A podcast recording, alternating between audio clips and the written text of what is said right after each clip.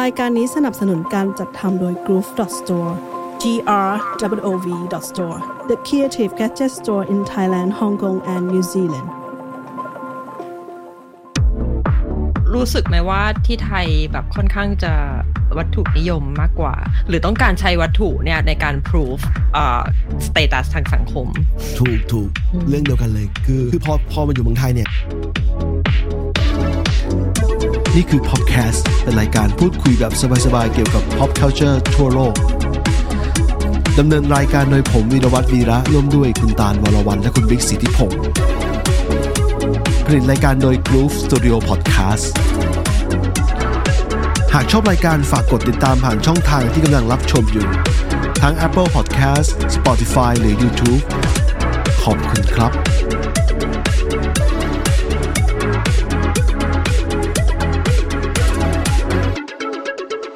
ปอบค้าประจำเดือนมิถุนายนนะครับวันนี้มากันศุกร์สิ้นเดือนเลยนะครับ ที่เมืองไทยที่เมืองไทยหลายคนเงินออกวันนี้แล้วก็วันวันศุกร์พอดีนะครับ ส่วนที่นิวซีแลนด์ก็เป็นวันไม่รู้เหมือนออสเตรเลียเหมือนกันไหมคือเป็นวัน school holiday ปิดท้ายเทอมพอดี หลายบ้านก็จะเป็นอ๋อยังไงของออสเตรเลียเริ่มตั้งแต่ต้นอาทิตย์แล้ว แต่วันเนี้ยจริง ๆ เป็น end of financial year อ๋อ end of financial year นะครับ ใช่ป๊อปคาสปิดครับเพื่อน 3 คนจาก 3 ประเทศนะครับ จากนิวซีแลนด์จากออสเตรเลียจากญี่ปุ่นนะครับ จะมาช่วยร่วมแชร์ประสบการณ์กัน รอบนี้เนี่ยผมก็ไปนั่งคิดหัวข้อกัน ตอนแรกก็ไปคิดหลากหลากหลายมากนะฮะ แต่ว่าสุดท้ายเนี่ยมาลงตัวที่ตัวนี้การย้ายบ้านที่ต่างประเทศ เพราะว่าผมเดือนนี้ผมเพิ่งย้ายบ้านมา แล้วก็อีกงานหนึงคือข้อคิดที่ได้จากการมาเยือนเมืองไทยนะครับ เพราะเนื่องจากตอนเนี้ยคือคุณตาเนี่ยไปปีที่แล้วนะครับ คุณบิ๊กเพิ่งไปมาไม่นาน ส่วนผมเพิ่งไปมาไม่กี่สัปดาห์สัปดาห์ก่อนที่แล้วก็เลยคิดว่าเฮ้ยมันมีหลายๆหลายประเด็นที่น่าจะมาคุยกันเรื่องนี้นะครับทีนี้เราเริ่มยังไงก่อนดีนะ ก็ย้ายบ้านมีขั้นตอนยังไง เราเราอะปกติอะเราไม่ได้ย้ายบ้านที่ไทย ไอการย้ายบ้านครั้งแรกครั้งแรกของเราอะเกิดขึ้นจากตอนที่มาอยู่ออสเตรเลียแล้ว อ๋อ คือตาลอยู่บ้านเดิมบ้านเดิมที่ใช่เมืองไทยตลอดชีวิตใช่ไหมใช่ตั้งแต่เกิดเออบ้านพ่อแม่ดีกว่าเออความรู้สึกเป็นยังไงบ้างตอนระยะบ้านที่ออสเตรเลียครั้งแรกเนี่ยงงไปหมดทุกอย่าง เพราะว่าเราเราไม่รู้อ่า process เขาว่าต้องทำยังไงเออเออก็คือจริงๆอะมันก็เป็นข้อดีนะ เพราะเราเราไม่ได้มีประสบการณ์มาก่อนไงเพราะฉะนั้นเราก็จะแบบว่า เออเขาว่ายังไงเราก็จะว่าตามอะไรเงี้ยมันก็มีข้อผิดพลาดบ้างระหว่างทาง แล้วก็เออ แต่จะพูดถึงการย้ายบ้านอะเป็นอะไรที่เราเกลียดมาก เกลียดใช่ไหมโอ้มันเกลียดมันไม่ใช่ process มากมันไม่ใช่สิ่งที่ที่คนเราแบบโอ้โหอยากย้ายบ้านมากแล้วแบบอยากทำใช่ป่ะถูกป่ะเอมันอมันใช่เออก็คือช่วงเอางี้ดีกว่าช่วงแบบครึ่ง ครึ่งทางแรกเราอยู่ที่นี่ประมาณแบบห้าหกปีแรกที่เรามาอยู่ที่นี่อะเราย้ายบ้านแทบทุกปี บางปีอะย้ายบ้านสองครั้งเออสองครั้งเลยเหรอใช่ ก็คือช่วงแรกๆกับเรามาเป็นนักเรียนกันแล้วเหมือนแบบอะไรบางอย่างมันยังไม่ลงตัวอะไรอย่างเงี้ยบางทีเราก็เอ้ยแบบเป็น share house เออ ก็แบบย้ายไปอยู่กับคนนู้นทีย้ายไปอยู่กับคนนี้ทีอะไรอย่างเงี้ย แล้วพอเริ่มทำงานมันก็มันก็เริ่มแบบชีวิตมันเริ่มลงตัวแล้วก็เออมีการก็ยังแชร์บ้านกับเพื่อนแต่ว่ามีการทรายบ้านแบบเป็นจริงเป็นจังอะไรอย่างเงี้ยแล้วปกติสัญญาทรายบ้าน สัญญาเช่าบ้านอะที่ออสเตรเลียมันจะเป็นแบบ 6 เดือน 1 ปีอะไรประมาณนั้นอืมเพราะฉะนั้นมันก็อย่างน้อยก็แบบฟิกซ์ได้ว่าในเวลา 1 ปีอะเรายังไม่ได้ย้ายไปไหน นอกจากเจ้าของบ้านเขาอยากจะคิกเราออก มีด้วยไหมเคยเจอบ้างไหมเราไม่เคยเจอแต่เพื่อนเราเคยเจอ ก็คือเจ้าของบ้านเขาอยากจะขายบ้านอ๋อเออเออประมาณนั้นแล้วคนที่มาซื้อบ้านใหม่อะหมายถึงว่าเจ้าของใหม่อะเขาไม่ได้อยากปล่อยเช่าแล้วหรืออะไรอย่างเงี้ยเออเออเขาก็จะแบบเหมือนแจ้งโนติส ว่าเอ้ยอยู่ต้องย้ายออกภายใน 28 วันนะอะไรอย่างเงี้ย ซึ่งโชคดีที่มันไม่เคยเกิดกับเราเพราะแบบถ้าเกิดขึ้นนี่แบบคงโลกอะ เพราะว่าปกติอะในขั้นตอนปกติอะมันก็มันก็วุ่นวายพอควรอยู่แล้วอะเพิงน่าจะรู้ว่าเพิงเพิ่งเพิ่งเพิ่งเกิดขึ้นใช่เออใช่ใช่กฎหมายออสเตรเลีย 28 วันหนึ่งอะถ้าแล้วแต่รัฐนะแต่รัฐเราน่าจะ 28 วันถ้าจำไม่ผิด ถือว่าน้อยมากนะ ใช่ เพราะว่าปกติอะแค่ย้ายบ้านปกติอะมันก็ต้องมีเวลาแบบหนึ่งคือต้องมี process ในการหาบ้าน inspect บ้าน ก็คือตรวจสอบบ้านที่เราอยากจะเช่าถูกปะแล้วก็เออมีช่วงที่แบบว่าต้องรออะสมมติเรายื่นไปสมัครไปแล้วก็ต้องรอว่าแบบเอ๊ะเขาจะรับเราไหมหรือไม่รับอะไรอย่างเงี้ยอย่างสมัยก่อนอะมันค่อนข้างง่ายเพราะว่ามันไม่การแข่งขันไม่ค่อยสูง แต่ว่าหลังโควิดมาเนี่ยแบบการแข่งขันมันสูงมากใช่เออใช่เกิดแบบ inflation ของการแบบเช่าบ้านอะไรอย่างเงี้ยเออ ตั้งแต่ตั้งแต่ช่วงโควิดแล้วตั้งแต่ช่วงที่มัน hit hit hard อะแล้วอย่างอืมอย่างกรณีของนิวซีแลนด์อะมันเป็นหนึ่งในประเทศที่ที่เคสน้อยมากเพราะว่ามันปิดประเทศกันใช่ไหมใช่ใช่เคสเคสจะเกิดน้อยเลยมีหลายหลายๆคนที่คนกีวีเนี่ยที่อยู่ออสเตรเลียบ้างหรืออยู่สหรัฐอเมริกาอยู่ทั่วโลกเนี่ยอยากกลับบ้านอยู่ๆก็อยากกลับบ้านก็เลยเกิดอาการแบบมาแย่งบ้านกันอยู่นะฮะถึงขั้นที่ว่าราคาบ้านพุ่งพุ่งแรงมากนะเอาจริง ถ้าจริงแล้วผมมันมันผ่านมาหลายปีแล้วแต่ว่าถ้าผมแชร์ให้ดูจะเห็นว่าบ้านเนี่ยบางอันเนี่ยมันขายในราคาประมาณ2 2 3ล้าน 2 ล้านนิวซีแลนด์แต่ว่าบ้านที่แบบเป็นบ้านเก่ามากอะเจ้าของบ้านต้องออกมาทำเลย แต่เขาต้องรีบซื้อ มันเกิดอาการที่แบบว่า fear of missing out อะ คือแบบกลัวว่าจะไม่ได้บ้านหลังนั้นอะไรอย่างเงี้ย เลยจ่ายเท่าไหร่ก็ได้ ยอมจ่ายซื้ออันบ้านี้นมันน่าจะซื้อเกิดบ้านขึ้นตมาลอดเวลานะ เออเอมก่อนตอนแต่ตอนเนี้ยสถานการณ์บ้านที่นิวซีแลนด์ลงมาแล้ว คือราคาบ้านดอกใครซื้อตอนนั้นแบบดอยนะฮะติดดอยนะฮะคือราคามันลงไม่มีใครซื้อในราคา ไม่มีใครรับซื้อต่อในราคาเดิมที่เขาซื้อมาแล้วนะฮะตอนนี้อ่าตอนนี้คนิวซีล้ายแลนด์ๆคล้ายๆกับออสเตรเลีย แต่ว่าออสเตรเลียมันจะต่างกันตรงที่ตลาดบ้านเช่ากับตลาดบ้านซื้อ ก็คือช่วงเพราะว่ามันเกิดแบบเป็นต่อเนื่องจากโควิดยูเครนแบบรอบโลกอะไรอย่างเงี้ยเรามันเกิดแบบ เขาเรียกว่าอะไรอะอินฟลชันเราทางรัฐบาลอะเขาต้องการจะป้องกันปัญหาตรงนี้ด้วยการปรับดอกเบี้ยขึ้นอืมคือตั้งแต่กลางปีที่แล้วจนถึงตอนเนี้ยปรับขึ้นทุกเดือนเดือนละอืมจุดสองห้าเปอร์เซ็นถึงตัวเลขที่มันเพิ่มโหดมากเลยนะนาทีละจุดสองห้าใช่แล้วคือเราอะซื้อบ้าน เพราะฉะนั้นนะดอก ดูจะเห็นเลยว่าดอกเบี้ยที่ต้องจ่ายต่อเดือนนี่คือแบบจากที่เราเคยจ่ายดอกเลเซดอกเบี้ยนะแค่ดอกเบี้ยโลนแบบแปดร้อยเหรียญต่อเดือนอะไรเงี้ยตอนนี้เราจ่ายดอกเบี้ยแบบพันสี่ต่อเดือนพันสี่ต่อเดือนดอกเบี้ยอย่างเดียวนะโอ้เออนี่ยังไม่พูดถึงเงินต้นที่ต้องจ่ายเออก็คือแบบเหมือนเงินที่เราจ่ายแบงก์ไปทุกเดือนอะมันคือดอกเบี้ยทางทางนั้นเลย คือแทบไม่มีเงินต้นเลยอะไรอย่างเงี้ยใช่ใช่เออเออมันเป็นสิ่งที่เราเคยเจอตอนอายุช่วงอายุ20กว่าแล้วเราเห็นเห็นเพื่อนเนี่ย เอาเป็น statement มาแล้วมันก็เห็นเลยว่า มันต้องเข้าใจว่าถ้าคุณอยากอยากได้เงินก้อนเพื่อซื้อบ้านเนี่ยอืมแล้วเงินเงินจำนวนปริมาณเงินผ่อนผ่อนระยะยาว 30 ปีเนี่ยมันต้องรับรับว่าว่าดอกเงินต้นกับดอกเบี้ยเนี่ยสัดส่วนในช่วงช่วงใช่ช่วง 10 ปีแรกเนี่ยมันจะเป็นอย่างนั้น จนกระทั่งมันจะดีขึ้นก็ต่อเมื่อคุณผ่อนไปไกลๆแล้วอะแล้วคุณโปะไปเรื่อยๆแล้วอะมันจะมีช่วงที่ที่เงินต้นแซงดอกเบี้ยไป แต่ว่าใช้เวลานานมากอ๋อยังไม่อยากคิดถึงตอนนั้นตอนนี้คือแค่ขอขอให้แบบพ้นไปแต่ละเดือนก่อนโอ้โหแล้วทีเนี้ยมันก็เลยมีผลทำให้ราคาบ้านอะ ที่ซื้อขายอะมันลดลงเออเพราะว่าคนเห็นดอกเบี้ยเพิ่มขึ้นอะอันนี้อันนี้มองแบบว่าผิวๆเลยนะ ไม่ได้แบบมานั่งเออวิเคราะห์แบบเศรษฐศาสตร์หรืออะไรก็คือแบบพอดอกเบี้ยมันขึ้นน่ะ คนก็ไม่กล้าซื้อบ้าน แล้วทีเนี้ยราคาบ้านมันก็เลยลดลง เพื่อโน้มน้าวให้คนซื้อป่ะแต่ทีนี้ อันนั้นคือตลาดซื้อขายมันเป็นแบบนี้คือราคาบ้านลดลงอืมแต่ตลาดเช่าในทางกลับกันตอนนี้แบบราคาเช่าขึ้นสูงมาก แล้วคนแบบแย่งกันเช่าบ้านมาก เพราะว่าหนึ่งคือเออออสเตรเลียเพิ่งเปิดประเทศกลับมาได้ไม่นานแบบเลเซปี 2 ปีอะไรเงี้ยหลังจากโควิดเป็นหัดล็อกดาวน์ปิดประเทศเหมือนกัน แล้วก็มีการเรื่องปรับเปลี่ยนเรื่องวีซ่าเรื่องตลาดแรงงานอะไรต่างๆ ที่ทำให้คนอะแบบทะลักเข้ามากลับเข้ามาในออสเตรเลียเออมันก็เกิดการแบบแย่งแย่งอ่าเขาเรียกอะไรแย่งเช่าบ้านกันอะเออราคามันก็เลยแบบขึ้นแบบขึ้นไปไกลมาก ๆ ตอนนี้คือบางคนขนาดว่าสมมติประกาศไว้ที่แบบเลเซแบบอ่า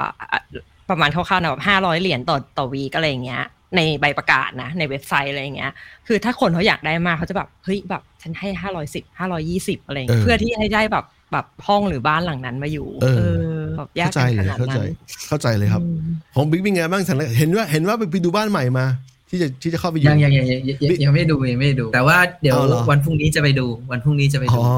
เออคือนัดสำนัดสำหรับไปแล้วพรุ่งนี้ไปดูนานเวลาใช่ไหม กรณีของคุณบิ๊กสำหรับคนที่เพิ่งรู้จักนะฮะคุณบิ๊กเช่าบ้านอยู่ที่ฮิโรชิมาตอนนี้กำลังจะเข้าบ้านใหม่พอดีเป็นคือปีไม่ไม่อันนี้คือเอางี้คือตอนเนี้ยที่อยู่ตอนเนี้ยมันจะเป็นเหมือนเป็นเอออพาร์ตเมนต์เนอะที่แบบมันมีหลาย ๆ ห้องเยอะแยะเยอะแยะไปหมดเลยใช่ไหมอืมแล้วก็เช่าอยู่ประมาณเจ็ดหมื่นสองพันเยนอืมแต่ว่าราคาดีนะไอ้อันไอ้อันไอ้อันใหม่ที่จะไปดูเนี่ยมันเหมือนเป็นบ้านแฝดแต่ว่าเราก็จะเช่าแค่แค่ซีกเดียวเนอะอืมตกอยู่ห้าหมื่นเยนห้าหมื่นโอ้ถูกราคาดีมากเฉพาะเวลาที่ค่าเงินญี่ปุ่นตอนนี้นะครับที่เราเงินทีไทยนี้นะครับทีนี้จริงๆอะจริงๆอะ เมียเราอะบอกว่าไอ้ไอ้ที่เขาประกาศอยู่ให้ห้าหมื่นเยนเนี่ยจริงๆก่อนหน้านี้เนี่ยเขาประกาศอยู่เจ็ดหมื่นห้าอ๋อแต่ต้องลดลดราคาลงมาโปรโมชั่นแต่คือเขาประกาศอยู่นานมากแล้วแต่ไม่มีใครมาเช่าเออด้วยเพราะด้วยความทำเลต้องเหรบออกว่าหรือว่าอะไรอะมันอยู่ไกลคืออมมันอยู่ไกลสถานีรถไฟด้วย แล้วก็มันอยู่ไกลจากตัวเมืองด้วยมันเป็นย่านแบบที่อยู่อาศัยอะไรเงี้ยอืมอืมแต่ว่าพอดีมันใกล้กับบ้านพ่อตาแม่ยาย ซึ่งเขาบอกว่าถ้าเกิดคิดในในแง่ว่าถ้าเกิดสมมุติว่าลูกสาวไม่สบายอะไรเงี้ยคือ ถ้าเกิดเราเราซึ่ง แบบสื่อสารภาษาญี่ปุ่นไม่ได้เนี่ยอย่างน้อยเนี่ยถ้าเกิดมีเอ่อพ่อตาแม่ยายอยู่ใกล้ๆเนี่ยเขายังมาช่วยดูแล้วก็พาไปโรงพยาบาลหรืออะไรยังไงได้ คือมันมีปัจจัยอื่น ๆ ที่ถ้าไปอยู่ใกล้ ๆเขาแล้วมันดีกว่าอืมแล้วค่าเช่าถูกลงกว่าเดิมตั้งสองหมื่นสองพันอืมแล้วเราไม่ได้เดินทางไปไหนไง เราไม่ได้เป็นพวกที่แบบจะต้องแบบไปทำงานอะเราอยู่แต่บ้านใช่ไหมอืมจริง ๆ อยู่ที่ไหนก็ได้ แล้วเออแล้วอย่างภรรยาบิ๊กอย่างเงี้ยเขาต้องไปทำงานแล้วเขารู้สึกว่ามันลำบากมากขึ้นป่ะในการที่จะต้องแบบ ไปใช้ Public Transport หรือว่าขับรถไปอะปกติปกตินั่งรถไฟไป อืมอ่าแต่ว่าอันนี้เขาแค่เปลี่ยนเป็นนั่งรถรางอืมอืมซึ่งเขาบอกว่ามีรถรางด้วย นั่งอันนี้มันจะนั่งอันอันนี้จริงๆอะถ้าเกิดเป็นอันเนี้ยมันจะเร็วกว่า คือรถไฟมันจะแบบอ้อมหน่อยๆอะแต่ว่าไอ้อันเนี้ยอ่ามัมันจะแบบเหมือนตรงไปมากกว่า มันก็จะเร็วกว่าอืมอืมแต่ที่ข้อเสียสำหรับเราที่เราคิดนะ คือมันเป็นทางนึกออกมาว่าที่อยู่อะมันเหมือนขึ้นเขาอะที่ญี่ปุ่นมันจะชอบมีบ้านที่แบบอยู่บนเขาอะเออเยอะๆเป็นโซนใช่ไหมซึ่งอันเนี้ยอืมมันคือขึ้นเขาแบบขึ้นขึ้นขึ้นแบบถ้าเดินทุกวันรับรองอะขาแข็งแรงแน่นอนอะ ถือว่าได้ออกกำลังกาย บ้านขึ้นเขาอย่างนี้ได้ได้วิวสวยๆได้ไหมวิวดาวเออฮิลวิวลงมาวิวสวยวิววิวสวยอยู่เออใช้ได้นะคืออุ๊ยมองเท่ากับว่าสถานมองการณ์ไปก็บ้านจะเป็นโซนโซนเมืองเอออืมเท่ากับว่าดีสเลยถานการณ์บ้านบ้านที่ฮิโรชิมาเนี่ย ดีมากเลยนะ ในแง่ที่ว่าในแง่ของคนผู้คนที่เป็นผู้เช่าอะนะ เพราะว่ามันมีตัวเลือกให้แล้วก็ราคาดีแล้วก็เจ้าของบ้านเนี่ยจะจะต้องลดราคาลงมาเพื่อเอางี้เพื่อเจอจเจอริงคๆนอะต้องเช่าอะต้องบอกงี้ ด้วยความที่อันเนี้ยมันลดราคา เพราะว่ามันอยู่กับอ้าวที่แบบเป็นโซนเมืองเดี๋ยวนะหรืออะไรเงี้สัญยญาณแต่แต่ในโซนเมืองอะยังเหมือนเดิมอะอืมอืมราคาราคามันก็แบบไม่ได้แบบราคาลดลงอะไรเงี้ยราคามันก็อยู่ประมาณประมาณแบบนั้นอยู่ ผมรู้สึกว่าสัญญาณไม่รู้ใครคนหนึงมีปัญหา ผมเองหรือเปล่าไม่รู้เลยเอ๊ะแต่เราก็ได้ยินเสียงทางเราสมูทเออนะปกตินะอืมเอออืมแต่อันเนี้ยอะก็ต้องบอกว่าของของของที่เนี้ยมันอาจจะโอเคอยู่อย่างหนึ่งคือส่วนใหญ่อะย่านต่างๆเนี่ยมันจะมีพวกอะไรนะรถไฟรถรางรถบัสอะไรเงี้ยมันมันมีให้เดินทางด้วยแบบไอ้ขนส่งมวลชนอยู่แล้วอะไรอย่างงี้ใช่ไหมล่ะขนส่งสาธารณะอยู่แล้วอะดังนั้นอยู่ไกลหน่อยแต่ว่าอย่างน้อยมันก็ยังแบบมีพวกเนี้ยอำนวยความสะดวกให้แค่ว่าอะโอเค ถ้าเกิดต้องไปทำงานเนี่ยมันเสียเวลาแต่ถ้าเกิดอย่างเราเนี้ยเราอยู่บ้านอย่างเดียวเนี่ยจะไปที่ไหนขับรถไปอยู่แล้วเนี้ยมันก็ไม่ได้ไกลมากเพราะมันก็จะมีแบบพวกซูเปอร์มาร์เก็ตมีอะไรเงี้ยอยู่กระจายตามจุดต่าง ๆ อยู่แล้วอืมเอาอย่างนี้จะมีเนินไม่มีเนินก็ไม่เกี่ยวกับบิ๊กแล้วดีขับรถตลอดอ๋อแต่คิดว่าอาจจะซื้อจักรยานเออใช่ โหดอยู่นะใช่มันมีมันมีไลฟ์สไตล์แบบนี้ที่ที่นิวซีแลนด์เดี๋ยวก่อนซื้อจักรยานมันเสาร์อาทิตย์อะเออไฟฟ้าใช่ไหมอ๋อโอเคที่นิวที่นิวซีแลนด์อะช่วง weekend อะช่วงช่วงเนี้ยไอคนก็จะมาปั่นขึ้นภูเขาปั่นช้าๆนี่แหละตั้งอันนี้คือตั้งแต่คนวัยรุ่นจนถึงคนมีอายุอะนะอืมปั่นช้าๆเนี่ยแต่ว่าโหได้กำลังเยอะมากนะ เพราะว่ามันใช้พลังงานเยอะมาก แต่ในกรณีบิ๊กซื้อจักรยานไฟฟ้าเพื่อเพื่ออาศัยว่าจุดประสงค์คือแบบ transportation อะสมัยจุดประสงค์คือต้องการ move จากที่หนึ่งไปที่หนึ่งแบบสนุกสนุกๆหน่อยใช่ไหมมันก็ฮิตฮิตอยู่ที่นิวซีแลนด์ก็ฮิตนะครับหมายถึงว่าแบบสมมติปั่นจากบ้านเนี่ย ไปที่สถานีรถรางก็ปั่นลงไปเออปุ๊บแล้วก็ไปจอดรถจักรยานไว้ เพราะเขามีโซนให้จอดรถจักรยานอยู่แล้ว ก็จอดแล้วก็เออค่อยขึ้นรถรางขึ้นอะไรไปเออแต่สมัยอยู่กรุงเทพบิ๊กก็ ย้ายอยู่บ้างนิดหน่อยถูกไหมมันบิ๊กอยู่ช่วงไลฟ์ส p ปนประมาณสิบกว่าปีเนี่ยมีย้ายเรื่อยๆถูกป่ะย้ายเรื่อยๆก็ส่วนใหญ่ก็เป็นหอพักเนอะเราเราเรียกว่าย้ายที่อยู่ไม่ได้ย้ายบ้านของของมันจะไม่เยอะมาก เพราะว่าตอนนั้นยังยังเป็นหนุ่มโสดอยู่ใช่ไหมเยอะของเยอะเยอะเหรอของเยอะเยอะเหรอส่วนใหญ่หนังสือการ์ตูนนะเยอะใช่ไหมย้ายเทลอ๋อหนังสือการ์ตูนสมมติว่าของเออของส่วนตัวฮะของทั่วๆไปจุกจิกจุกจิกหนึ่งกล่องเนี่ยหนังสือการ์ตูนก็สั่งไปเออห้ากล่องแล้วเออใช่โอ้ ผมคล้ายๆกันแต่ผมคือพอย้ายมาอยู่นิวซีแลนด์เนี่ยพยายามซื้อหนังสือน้อยลงอย่างเห็นได้ชัด เพราะว่าถ้าอยู่เมืองไทยเมื่อก่อนใน week หนึ่งต้องมีละเล่มสองเล่มอะไรเงี้ยแต่ว่าพอมาอยู่เนี่ยซื้อน้อยลงแล้วก็ซื้อผ่านผ่านพวก Kindle เยอะเยอะขึ้นนะแล้วเพราะว่าอย่างนี้เพราะว่าพอเราตอนย้ายประเทศมาเนี่ยเราก็พบอย่างหนึ่งว่าการที่เราเอาหนังสือมาไม่ได้เนี่ยมันก็มันก็ hurtful อยู่ในแง่ที่ว่าเราเคยซื้อเพราะว่าเราอยากอ่านพวกนี้แต่พอพอย้ายมาจริง ๆ เราเอามาไม่ได้ หรือเอามาได้บางเล่มหรือให้ให้ทีมใครส่งมาที่ที่เนี่ยบางเล่มนะเคยเคยจะลองส่งทั้งยกยกชุดมาทั้งไลบรารีมาเลยบอกฏว่าโพสต์ออกมาแล้วมันมันหลายหมื่นอะมันประมาณหกเจ็ดหมื่นแล้วรู้สึกว่ามันไม่ไหวอืมคือคือส่งผ่าน คือตอนแรกเราอยากส่งผ่านเรือนะเพราะว่าเพราะว่า เราไม่เราเราเวลาเนี่ยไม่ไม่สำคัญรอได้ขอขอให้ราคามันดี แต่ปรากฏว่าเรือเขาไม่ได้รับอะไรแบบเนี้ยมันเหมือนกับว่าเขารับสิ่งที่มันใหญ่กว่านี้หรือเราคุยกันไม่รู้เรื่องไม่รู้อะก็ส่งแบบแอร์มาแล้วแอร์มันแพงมากก็เลยสุดท้ายก็เลยล้มล้มล้มเลิกไปจนกระทั่งล่าสุดกลับไปบ้าน ไปไปค้นไป browse library ดูก็เออก็น่าก็หนังสือก็น่าสนใจอยู่แหละ แต่ว่าสุดท้ายเนี่ยพอตัดสินใจว่าจะเอาอะไรมาระหว่างหนังสือกับโคมไฟเนี่ยแล้วเอาโคมไฟมาแทนคือ ต้องตัดสินใจนาทีสุดท้ายเลยว่าเอาโคมไฟมาแทน เพราะว่าโคมไฟเนี่ยมันหาซื้อที่นี่ยากหนังสือเนี่ยมันมันโชคดีอย่างหนึ่งคือมันยังพอมีให้ซื้อแบบดิจิตอลหลาย ๆ เล่มนะ ซื้อหนังสือ physical มาแล้วไปซื้อดิจิตอลมาอีกเพื่อมามาอ่าน หรือบางเล่มซื้อสองเล่ม physical book อะที่นิวซีแลนด์ที่หนึ่งที่ไทยที่หนึ่งเคยซื้อมาอย่างนี้มาแล้วสุดท้ายสุดท้ายก็เลยเอาโคมไฟเพราะโคมไฟเนี่ยมันมันผ่านแบบส่งผ่านแบบ ดาวน์โหลดไม่ได้อะไรอย่างเงี้ยอ๋อเออมันมันโคมไฟนี้มันพิเศษยังไงเหรอถึงต้องแบบต้องหิ้วข้ามน้ำข้ามทะเลมาด้วยเนี่ย อย่างแรกเลยมันสวยแล้วเราก็ชอบแล้ว คือคือโคมไฟเนี่ยมันเป็นอย่างนี้อีกมันมีหลายหลายดีไซเนอร์อะอันที่เป็น designer brand เนี่ยมันมีหลายแบบอย่างที่ปานกับบิ๊กน่าจะเคยเห็นแบบที่มันที่มันเป็นดีไซเนอร์แปลกๆเนี่ยมันก็จะเป็นหมื่นเลยนะถูกไหมอืมเป็นหมื่นบาทไทยอะแล้วเราก็เราก็ชอบอย่างนั้นแหละแต่ว่าเรารู้สึกว่าถ้าของอีเกียเนี่ยมันมันมันดีใช้ได้อะแล้วราคามันอยู่ที่หลัก2,000กว่าบาท เอาจริงก็เซอร์ไพรส์อยู่เพราะว่ามันมีพอไปกลับบ้านไปห้องนอนอะเคยซื้ออันหนึ่งไว้เป็นเป็นโคมเป็น floor lamp แล้วนึกว่าโหมันน่าจะเป็นหมื่นหรือว่าจะมาประมาณแปดเก้าพันแต่พอไปดูราคาอ้าวสองพันห้า คือราคาถูกมากเมื่อเทียบกับสิ่งที่เราเคยเห็นในนิวซีแลนด์อะอ่าก็เลยตอนแรกว่าจะเอาอันนั้นจะซื้ออันนั้นน่ะมามาที่นิวซีแลนด์แต่ปรากฏว่าคิดว่าถ้าซื้อแบบเดียวกันมาเนี่ยมันทำให้บ้านที่ไทยมันดูแบบดูซ้ำๆอะก็เลยซื้อแบบใหม่มาแทนอะไรอย่างเงี้ยเออมันพิเศษในแง่ที่ว่าดีไซน์มันและราคามันโอเค คือถ้าเราจะซื้ออย่างเงี้ยแบบหรือแบบมี desi- เอ่อดีไซเนอร์เนี่ยมันก็จะแพงหน่อยก็สุดท้ายก็เลยคิดว่าของอีเกียเนี่ยมันมัน compromise ระหว่างความความดีไซเนอร์นิดหน่อยบางอันก็ไม่ได้สวยมากอันก็อันก็ดูดีอะไรเงี้ยอืมเลือกอันเลือกอันที่เราชอบมาที่เราคิดว่ามันไม่มีที่นิวซีแลนด์ก็เลยสั่ง แต่ข้อเสียนะ เวลาเอามาจากไทยมาจากนิวซีแลนด์ข้อเสียคือปลั๊กมันไม่เหมือนกันแล้วนิวซีแลนด์เนี่ยไม่ใช่ประเทศที่จะมีปลั๊กเข้าใจว่าออสเหมือนกันเข้าใจว่าไม่ไม่ได้มีปลั๊กแบบ universal แบบไทยนะครับอืมต้องซื้อปลั๊กแปลงทุกอันนะฮะอย่างอย่างญี่ปุ่นอะข้อดีอย่างหนึ่งคือญี่ปุ่นอะสล็อตมันเหมือนไทยคือมันเหมือนเป็นสองสองสองสองสองอย่าแง่อย่าอย่าเลขสิบเอ็ดอย่าเออ voltage ใช่ป่ะโอ้ เออเริ่มมันอันนั้นเตะหนักใช่ไหมกว่าอันนั้นหนักกว่าหาหัวปลั๊กอีก เออใช่ใช่ใช่เฮ้ยแต่ช่วงหลังพอดีที่ซื้อของจากญี่ปุ่นมาเนี่ย พอเช็คแล้วว่าแทบแทบทุกอันที่ซื้อมามักจะเป็น universal แล้วนะ ในแง่ที่ว่ามันเป็นพวก power supply ที่มันเป็น universal อะหม้อแปลงอะเออแต่แต่แต่เคยเจอของอเมริกาที่ที่เป็นอย่างนั้นอยู่ แล้วเคยเจอแต่เคมันสก็ยังที่มีว่าเสียของปุ๊บบางอย่างไหมหมายถึงว่ามันก็ยังมีของเออบางอย่างที่มันแบบมันก็เฉพาะญี่ปุ่นนั่นแหละคือตอนนู้นเลยนะ ตอนที่ไม่ย้ายนะเออมันมีไอ้ไอ้กระทะไฟฟ้าเออสวยมากชอบมากเลยอยากได้แต่ นึกออกป่าว่ามันซื้อกลับมาไทยมันใช้ไม่ได้อะสุดท้ายมันก็ต้องไปแปลงนู่นแปลงนี่เยอะแยะเลยใช่ไหมจริง แล้วพวกที่ไม่เป็นไรใช้แบบไฟแบบต่างกันเยอะๆอะไรอย่างเงี้ยจะยิ่งแบบมันมันไม่สะดวกในการใช้ชีวิตอะใช่ใช่อะถูกถูกไม่เคเป็ยนไรเจอมาพอแล้วย้ายมาญี่ปุ่นย้ายมาญี่ปุ่นปุ๊บเนี่ยเดี๋ยวกูจะไปซื้ออันนี้มาใช้เลิกผลิตแล้วอ๋อซื้อสิอ๋อมันก็หมายความว่าน่าจะมีรุ่นที่ใหม่กว่าปะแต่มันไม่สวยเท่าอันนั้นอะเราชอบอันนั้นอ๋ออันนั้นน่ะสวยด้วย เออเออจริงมันมีบางครั้งที่เขาผลิตมาแบบเดียว ดีไซน์แบบเดียวแล้วก็จบแล้วเพราะรุ่นใหม่ออกมาต่อให้มันดูใหม่กว่า มันก็จะเป็นดีไซน์อีกแบบหนึ่งที่เราไม่ได้อยากชอบไม่ได้ชอบทีวีที่เคยเคยเจอกับทีวีมาเหมือนกันอืมเอ้ยเรื่องไฟเนี่ยถ้าต้องแปลงจากจาก2,000เอ่อ220 เป็น 110 เนี่ยไอ้หม้อแปลงเนี่ยมันใหญ่แล้วมันเทอะทะมากเลยนะ แล้วมันมีเสียงดังนิดนึงด้วย เสียงมันจะดังกว่าแบบหม้อแปลงปกติอะอืมเคยเจอมาแล้วครับอึดอัดมาก แล้วเคยเจอเคสที่แบบแย่แย่เลยคือรีได้ของมารีบกลับบ้าน ไม่ดูตาม้าตาเรือเลยเสียบปลั๊กปุ๊บมีกลิ่นมาละจบเลยนะฮะ แต่พอดีพอดีมันเสียแค่ข้อโชคดีอันนั้นคือเสียแค่หม้อหม้อแปลงมันเลยพอจะหาตัวแทนมาได้อยู่ แต่ถ้าเกิดเสียทั้งระบบมันมันต้องระวัง ถ้าถ้าสิ่งของนั้นมันผลิตมาแบบไม่ได้ไม่ได้ protect ไว้อะเสียทั้งระบบก็จบเหมือนกันจบเลยเหมือนกันเอออะไรแบบนั้นอะทีนี้กลับมาที่เรื่องย้ายบ้านบ้างของกรณีของฟังดูสถานการณ์ของออสกับของนิวซีแลนด์มันคล้ายกันในแง่ที่ว่าบ้านเนี่ย demand มันสูงคือคนเช่าคนเช่าต้องต้อง bid บางทีต้อง bid คือเขาเขาปล่อย 500 ต้องต้องบอกเขา520 เพื่อจะได้ได้อยู่ใช่ไหมแต่ของของบิ๊กของญี่ปุ่นดู เฉพาะฮิโรชิมานะเข้าใจว่าเป็นอย่างนั้นดูดูดีนะ ในแง่นั้นที่ว่าก็มันมีคนมันก็คือเปิดเปิดดูเปิดดูในเว็บที่มันมีให้ปล่อยเช่าเออก็เห็นเยอะแยะเลยอะเลือกเลยจะเออไปอยู่โซนใกล้สถานีรถไฟอันไหน หรือว่าไปใกล้สถานีรถไฟ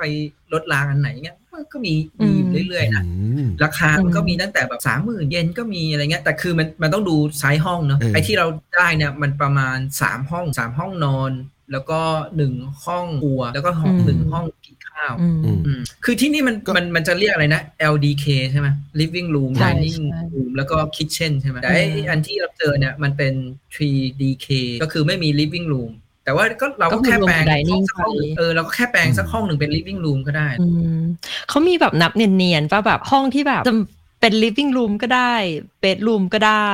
อะไรเงี้ยเพราะว่าอย่างที่ออสเตรเลียเขาจะนับแบบบางทีเขาจะนับเนียนๆไป เพราะว่ายิ่งห้องนอนเยอะเขาเพราะว่าราคาที่เนี่ยแปรผันตามห้องนอน ยิ่งห้องนอนเยอะราคาก็จะยิ่งขึ้น เพราะฉะนั้นไอ้บางห้องที่มันดูแบบเป็นแบบห้อง utilities อะไรเงี้ยที่แบบเป็นห้องโล่งๆหรือบางห้องที่แบบฟิกแค่แบบเตียงซิงเกิลอะแค่เตียงเดียวอะ เขาก็ยังนับเป็นห้องนอนเพื่อให้ราคามันขึ้นอืมอันนี้อันนี้อันนี้ อันนี้ไม่รู้เพราะว่าจริง ๆอะเวลาคลิกเข้าไปดูอะมันก็จะมีไอ้แผนผังของห้องแผนผังของบ้านให้ดูอยู่แล้วไงอืมว่าห้องนี้ห้องกี่เสือ ห้องนี้ห้องกี่เสือ ห้องนี้ห้องกี่เสืออะไรเงี้ยอืมอืมถ้าเกิดจะไปเป็นแบบนั้นอืมปุ๊บอะเราไปดูสถานที่จริงอะเราก็เห็นแล้วใช่ไหมถ้าห้องเล็ก ๆ แบบนี้เราไม่ยอมรับเราก็แค่ไม่เช่าสิเพราะว่าจริงๆอะของเราอะคือมันเลือกได้ไง อย่างของอ่าตากับของเพิ่มเมื่อกี้ที่เราอะอาจจะแบบต้องแย่งกันซื้อแย่งกันเช่าใช่ไหมอันนี้อืมไม่เป็นไรอันนี้เทคไทม์ชิวๆค่อยๆเลือกค่อยๆเดินไปดู ฟังดูดีมากเลยนะก็คือก็คือในมันอะสมมุติว่าไอ้ไอ้ไอ้บ้านหลังนี้ใช่ไหมบ้านหลังเนี้ยที่ประกาศราคาเนี้ยข้างล่างเว้ยจะเป็นลิสต์ของเอเย่นที่แบบดูแลอยู่อะฮะ คือนึกคือออกหนึ่งปะหลังมีหลายเอเย่นได้อย่างเงี้ยหรอเออแค่ว่าเราจะไปติดต่อเอเย่นไหนเพื่อเช่าห้องนี้เพื่อเช่าบ้านนี้แล้วมันจะต่างกันยังไงอะอ้าวก็แล้วแต่แบบหมายถึงว่าคือสดูมมแลติว่าลูกเอค้าเย่นไงคนเนี้ยมันมีมันมีสถานที่ตั้งใกล้เราเราสะดวกอันนี้อะไรเงี้ยอ๋ออืมเออดีนะดีนะเป็นระบบระบบที่ว่าใครสะดวกใครบางเพราะบางคนอาจจะปฏิสัมพันธ์กับเอเย่นคนนั้นแล้วรู้สึกไม่ชอบก็ได้นะถูกไหมมันอืมมันมีหลายๆเหตุผล คือคือเรียกว่ามันเป็นบริษัทแล้วกันว่าบริษัทนี้เออรับผิดชอบห้องนี้บริษัทนี้รับผิดชอบห้องนี้แต่ว่า หนึ่งบ้านหนึ่งห้องเนี่ยบางทีมันมีหลายบริษัทจะไปติดต่อบริษัทไหน แล้วแต่เราอ๋ออย่างนี้ก็เกิดการแข่งขันกันเองของเอเย่นในการหาลูกค้าเนอะเออใช่เออเพราะว่าอย่างที่ออสอย่างเงี้ยก็คือหนึ่งหนึ่ง property ถูก assign ไปที่หนึ่งเอเจนต์เท่านั้น เข้าใจว่าขอจงริงๆขลอองงเราอย่างลองไปดูขลิงก์อะไปดูลิงก์ที่ส่งให้ที่เราส่งให้อะลองสไลด์ลงไปดูอ่าข้างล่างๆอะจะเห็นเลยมันจะอ่ามีมีแบบ list ว่าห้องนี้ราคานี้ห้องนี้ราคาเนี้ยแต่คือห้องเดิมเดิมอะแต่ว่าแค่เปลี่ยน เจ้าที่ดูแลอ๋ออือมแล้วแต่ละเจ้านี่ราคาเท่ากันปะราคาที่ตั้งไว้ ที่เราไปดูราคาเท่ากันอ๋อเหรอเออแต่เราก็ไม่แน่ใจว่าอาจจะมีบางอันที่แบบราคาดีกว่า เฉพาะบางอันหรือเปล่าอะไรเงี้ยแต่อันเนี้ยคือเออออย่างที่บอกก็คือเดิมอะราคามันเจ็ดหมื่นห้า แต่มันลดลงมาเหลือห้าหมื่นก็เลยเอ้ยไปดูคดีก็ย้ายอืมเข้าใจว่ากรณีแบบนี้แสดงว่าแสดงว่าอย่างนี้มันต่างกับของกรณี U A U N Z อย่างหนึ่งในแง่ที่ว่าเจ้าของบ้านอาจจะไม่ต้องจ่ายเงินให้เอเจนต์แต่เป็นการ listing ให้เอเจนต์นั้นแล้วเอเจนต์ก็ไปขายต่อถ้าเอเจนต์ขายถ้าขายได้ต่อก็อาจจะไปได้ส่วนแบ่งหรือว่าได้เป็นเปอร์เซ็นต์ในการอย่างกรณีของ A U N Z เนี่ยเอเจนต์เนี่ยมันทำหน้าที่ลึกกว่านั้นเยอะในแง่ที่ว่า ในแง่ที่ว่าเขาอะจะช่วยเราเป็นตัวกลางในการติดต่อระหว่างเรากับเจ้าของบ้าน คือเขาจะไม่ให้เจ้าของบ้านมามาคุยกับเราเลยใช่ใช่มันมีเหตุผลอยู่ตอนแรกเราก็รู้สึกว่ามันโคไปป่าวะแต่พอพออยู่มาหลายปีเลยเข้าใจ culture นี้อยู่ ในแง่ที่ว่าเวลาคุณมีปัญหาอะไรเนี่ยเอเจนต์จะเป็นคนดูแลคุณเองอืมแล้วแล้วแล้วเอเจนต์ก็จะไปสื่อสารกับเจ้าของบ้านถ้ามันจำเป็นถ้าจำเป็นนะอืมเช่น สมมติถ้าของเสียหายในบ้านเป็นไฟไฟดับอะไรอย่างเงี้ยเขาก็จะให้ช่างมาซ่อมเอเจนต์จะเป็นคนจัดการช่างมาซ่อมหาช่างมาซ่อมแล้วก็ไปบิลลิ่งไปเก็บตังค์กับกับเจ้าของบ้านตัวจริงโดยเจ้าของบ้านเนี่ยข้อดีของเจ้าของบ้านเนี่ย peace of mind คือคุณแทบจะไม่ต้องยุ่งอะไรกับบ้านนั้นเลย อยู่เฉยๆรอเงินเข้าเข้าบัญชีอย่างเดียว แล้วแล้วเงินไหนที่ที่โดนหักไปเนี่ยก็จะโดนดีดักออกไปจากจาก payment ที่เขาได้อะไรอย่างนั้นเนี่ยใช่แล้วก็เราก็ไม่แน่ใจที่นิวซีแลนด์มีไหมแต่ที่ออสเตรเลียมีก็คือประมาณว่า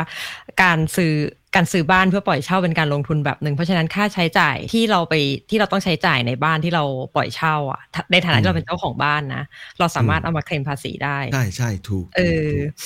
ถูกถูกแล้วนั่นแหละหลักการเป็นแบบนี้หลักการแบบนี้อืม แล้วส่วนเอเจนต์เนี่ยจะได้เงินส่วนแบ่งเป็นเปอร์เซ็นต์ทุกครั้งที่มีค่าเช่าจ่ายเลยนะ ใช่ใช่ใช่คือคือเป็นเป็น payment คือพูดง่ายๆคือเอเจนต์ทำหน้าที่แบบช่วยเจ้าของบ้านอะคล้ายๆเอเจนต์นักฟุตบอลอย่างนั้นเลยอะคือช่วยเจ้าของบ้านเพื่อให้เจ้าของบ้านมี peace of mind แล้วให้ผู้เช่าเนี่ยติดต่อแทนอะไรใช่แบบนั้นเราเราชอบแบบนี้นะคือเราไม่เคยดีลกับอะไรที่ต้องดีลกับเจ้าของบ้านโดยตรงเนี่ยเพราะว่าเออเพราะว่ามันอาจจะเป็นระบบที่ไทยถูกป่ะแต่ว่าที่เนี่ยก็คือส่วนใหญ่ let's say แบบเกิน90%อะแบบผ่านเอเจนต์แล้วเรารู้สึกว่ามันเราไม่ได้รู้สึกว่ามันโอเคเรารู้สึกว่าแบบเราชอบอะไรที่มันเป็น process ไงแบบใช่ตัด emotional ทิ้งถูกแล้วก็ถูกทุกอย่างปล่อยให้ process มันเป็นแบบเนี่ยดำเนินการของมันไป ถูกผิดก็ว่าไปตามถูกผิด แต่พอแบบที่ involve ไปเรื่อยๆอะมันจะมีแบบบางเคสหรือบางกรณีอะที่มันจะค่อนข้างดอ d จี้หน่อย ก็คือไอ้ที่บอกว่าของเสียหรืออะไรก็ตามเราเราให้บอกเอเจนต์เราให้เขามาซ่อมอะเขาไม่ได้ซ่อมทุกกรณีนะคือถ้าเจ้าของบ้านดีอะเขาก็จะให้ซ่อมทุกกรณี เพราะว่าเขาถือว่าเขาเป็นเจ้าของบ้านถูกป่ะเราอืมของในบ้านเราพังเขาคงไม่อยากจะรีฟมันไว้อย่างนั้นอืมเออแต่ว่า มันก็จะมี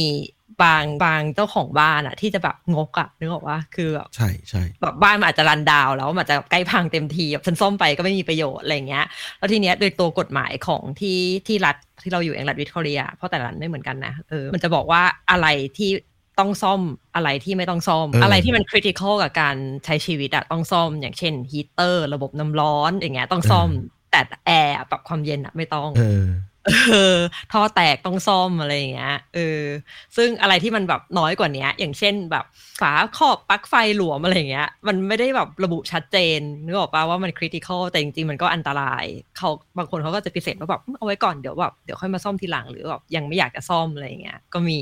เออใช่เออเคสตาเล่ามาตรงกับตรงกับสองอย่างนะเดี๋ยวถ้าก่อนอื่นขอทักทายพี่ชัดก่อนพี่ชัดอุตส่าห์ทักมาพี่ชัดสวัสดีครับพี่ชัดตอนนี้สามารถมาแจมได้ผ่าน Twitter Space เหมือนเดิม หรือว่า หรือก่อนนี้ต้องการจะเปิดกล้องก็เดี๋ยวผมส่งลิงก์เข้ารายการให้ถ้าถ้าสนใจนะทักผมมานะครับโอเค ตามนี้ทีนี้ที่ตาลบอกมาเป็นอย่างนี้ อย่างแรกเลยนะ เคยเจอเคสที่เจอทั้ง property manager แล้วเจอทั้งเจ้าของบ้านตรงๆก็มี ตอนแรกก็รู้สึกดีอยู่เพราะว่าพอเจอเจ้าของบ้านตรงๆเนี่ยมันเหมือนระบบไทยเลยคือคุยกันรู้เรื่อง สามารถ request อะไรบางอย่างได้เช่น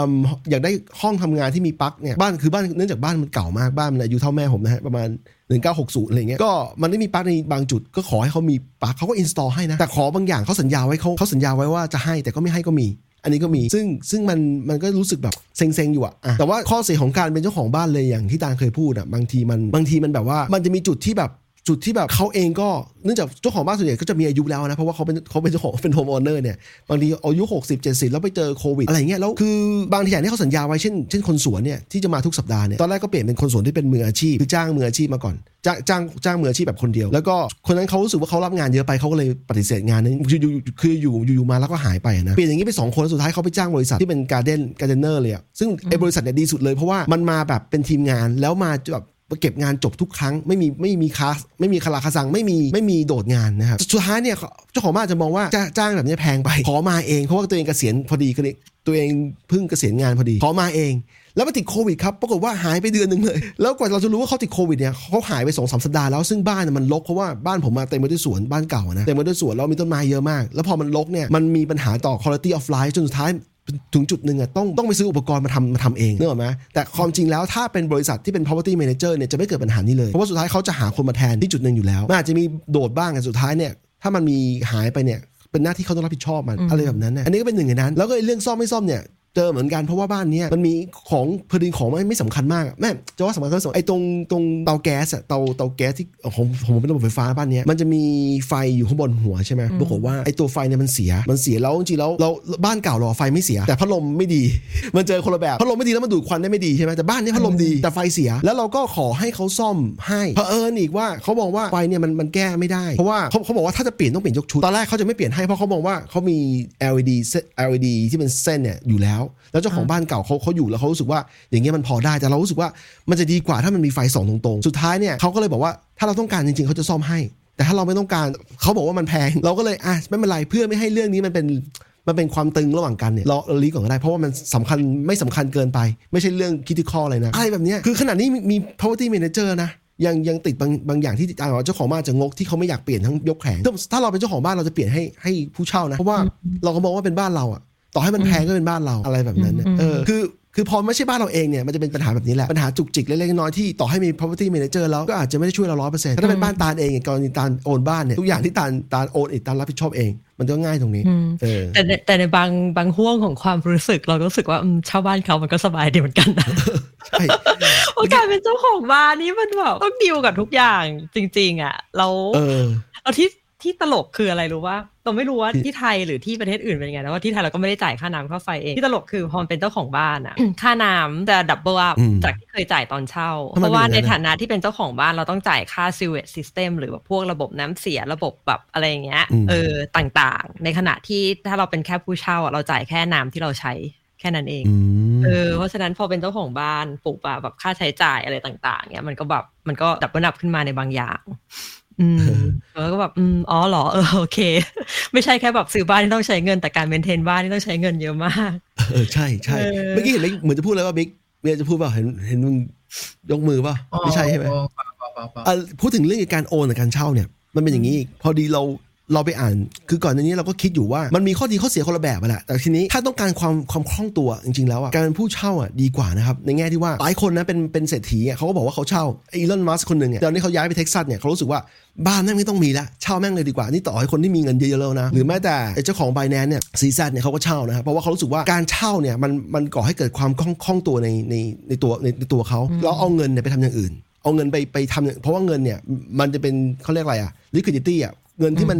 มันจะมีความคล่องตัวทางการเงินเยอะกว่า คุณสามารถมุ่งเงินมันดูไม่นี่ไปทำนู่นทำนี่ได้ ขณะที่ถ้ามีบ้านปุ๊บเนี่ยคุณต้องเอาเงินจำนวนหนึ่งอะมันมาดูแลมัน แล้วคุณก็ต้องเอาใจมาใส่มัน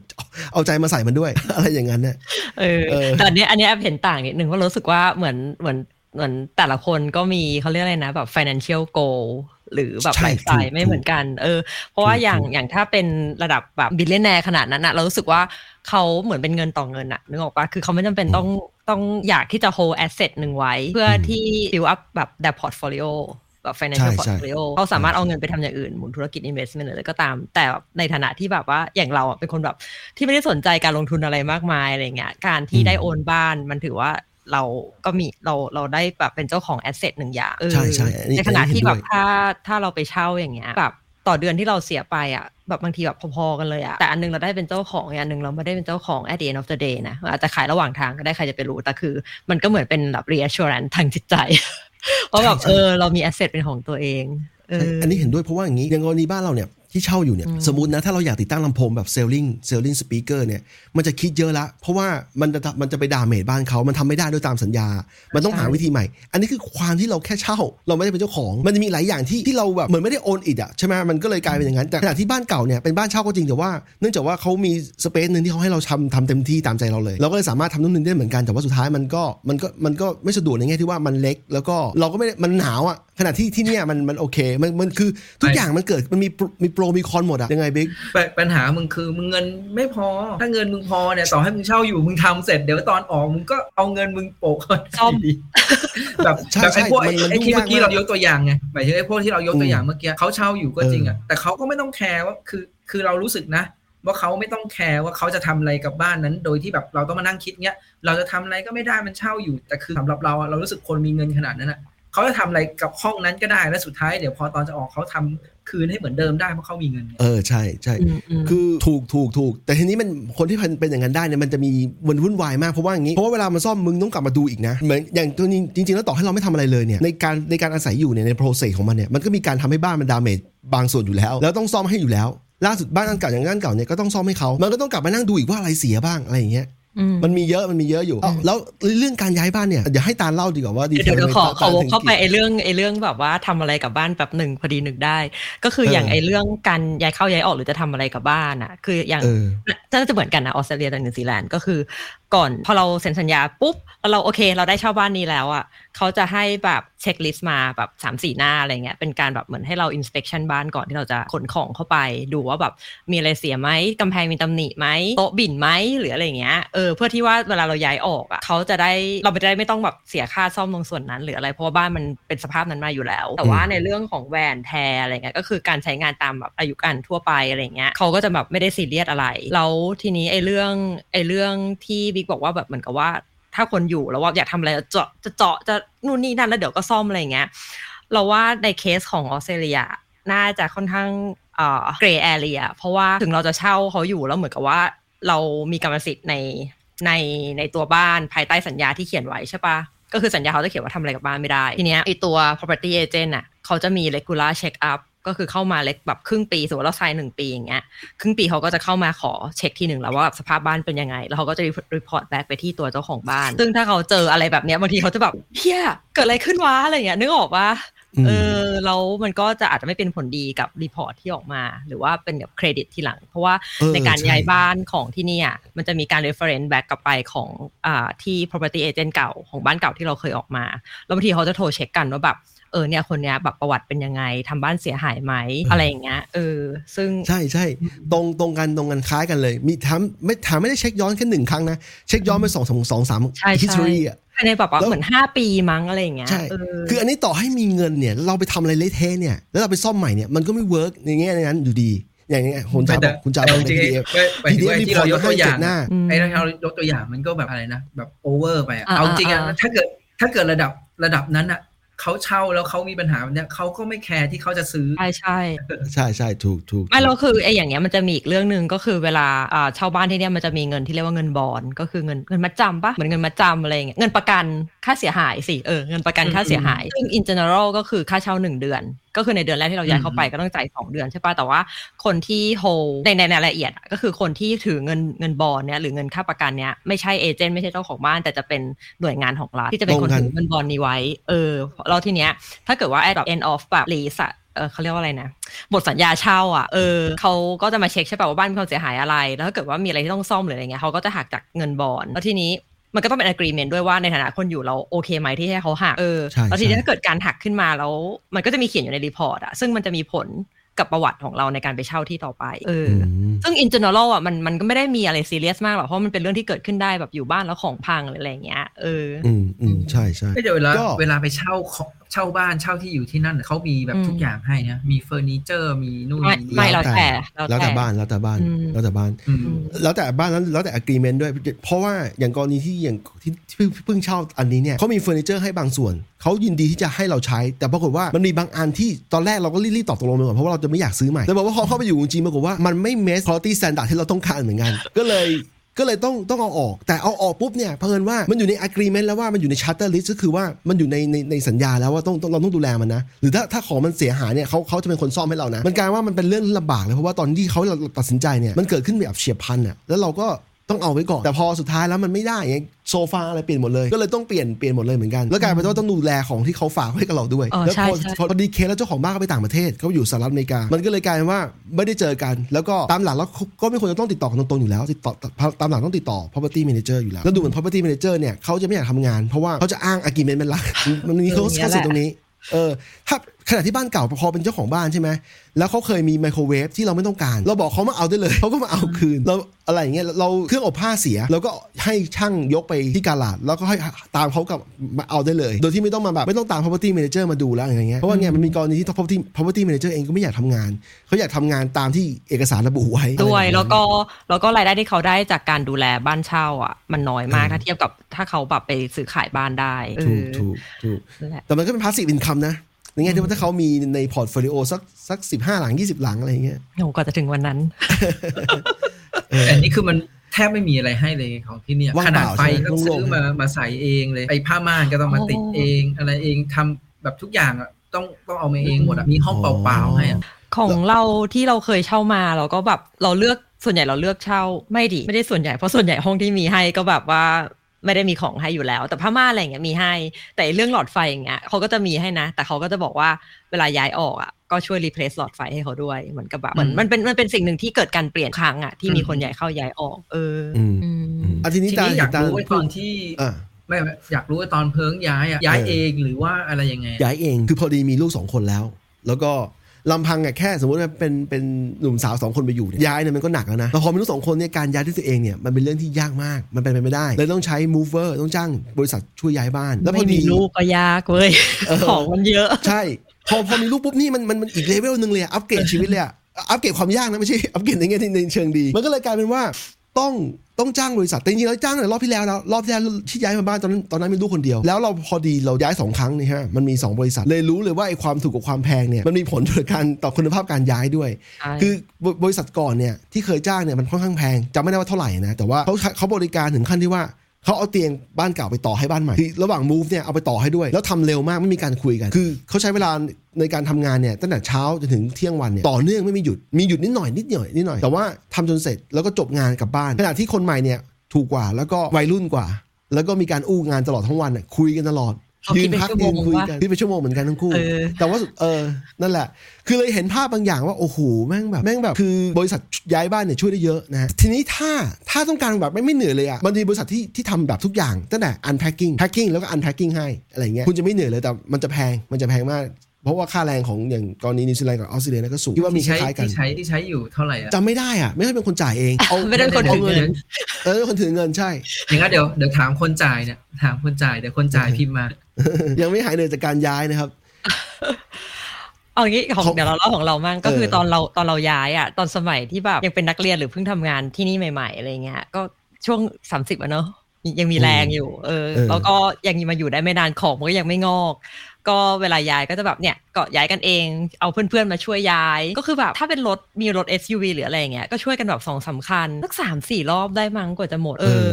ก็คือก็คือถ้าเกิดว่าไม่อยากจะจ่ายก็ต้องทำแบบนั้น อันนั้นในในกรณีที่แบบยังมีแรงและเวลา เออแต่พอแก่ขึ้นเนี่ยเรารู้สึกว่าแบบแรงก็น้อยเวลาก็น้อยของก็เยอะ เอเอออเราก็เลยเลือกวิธีแก้ปัญหาด้วยเงิน เออเออเขาบอกว่า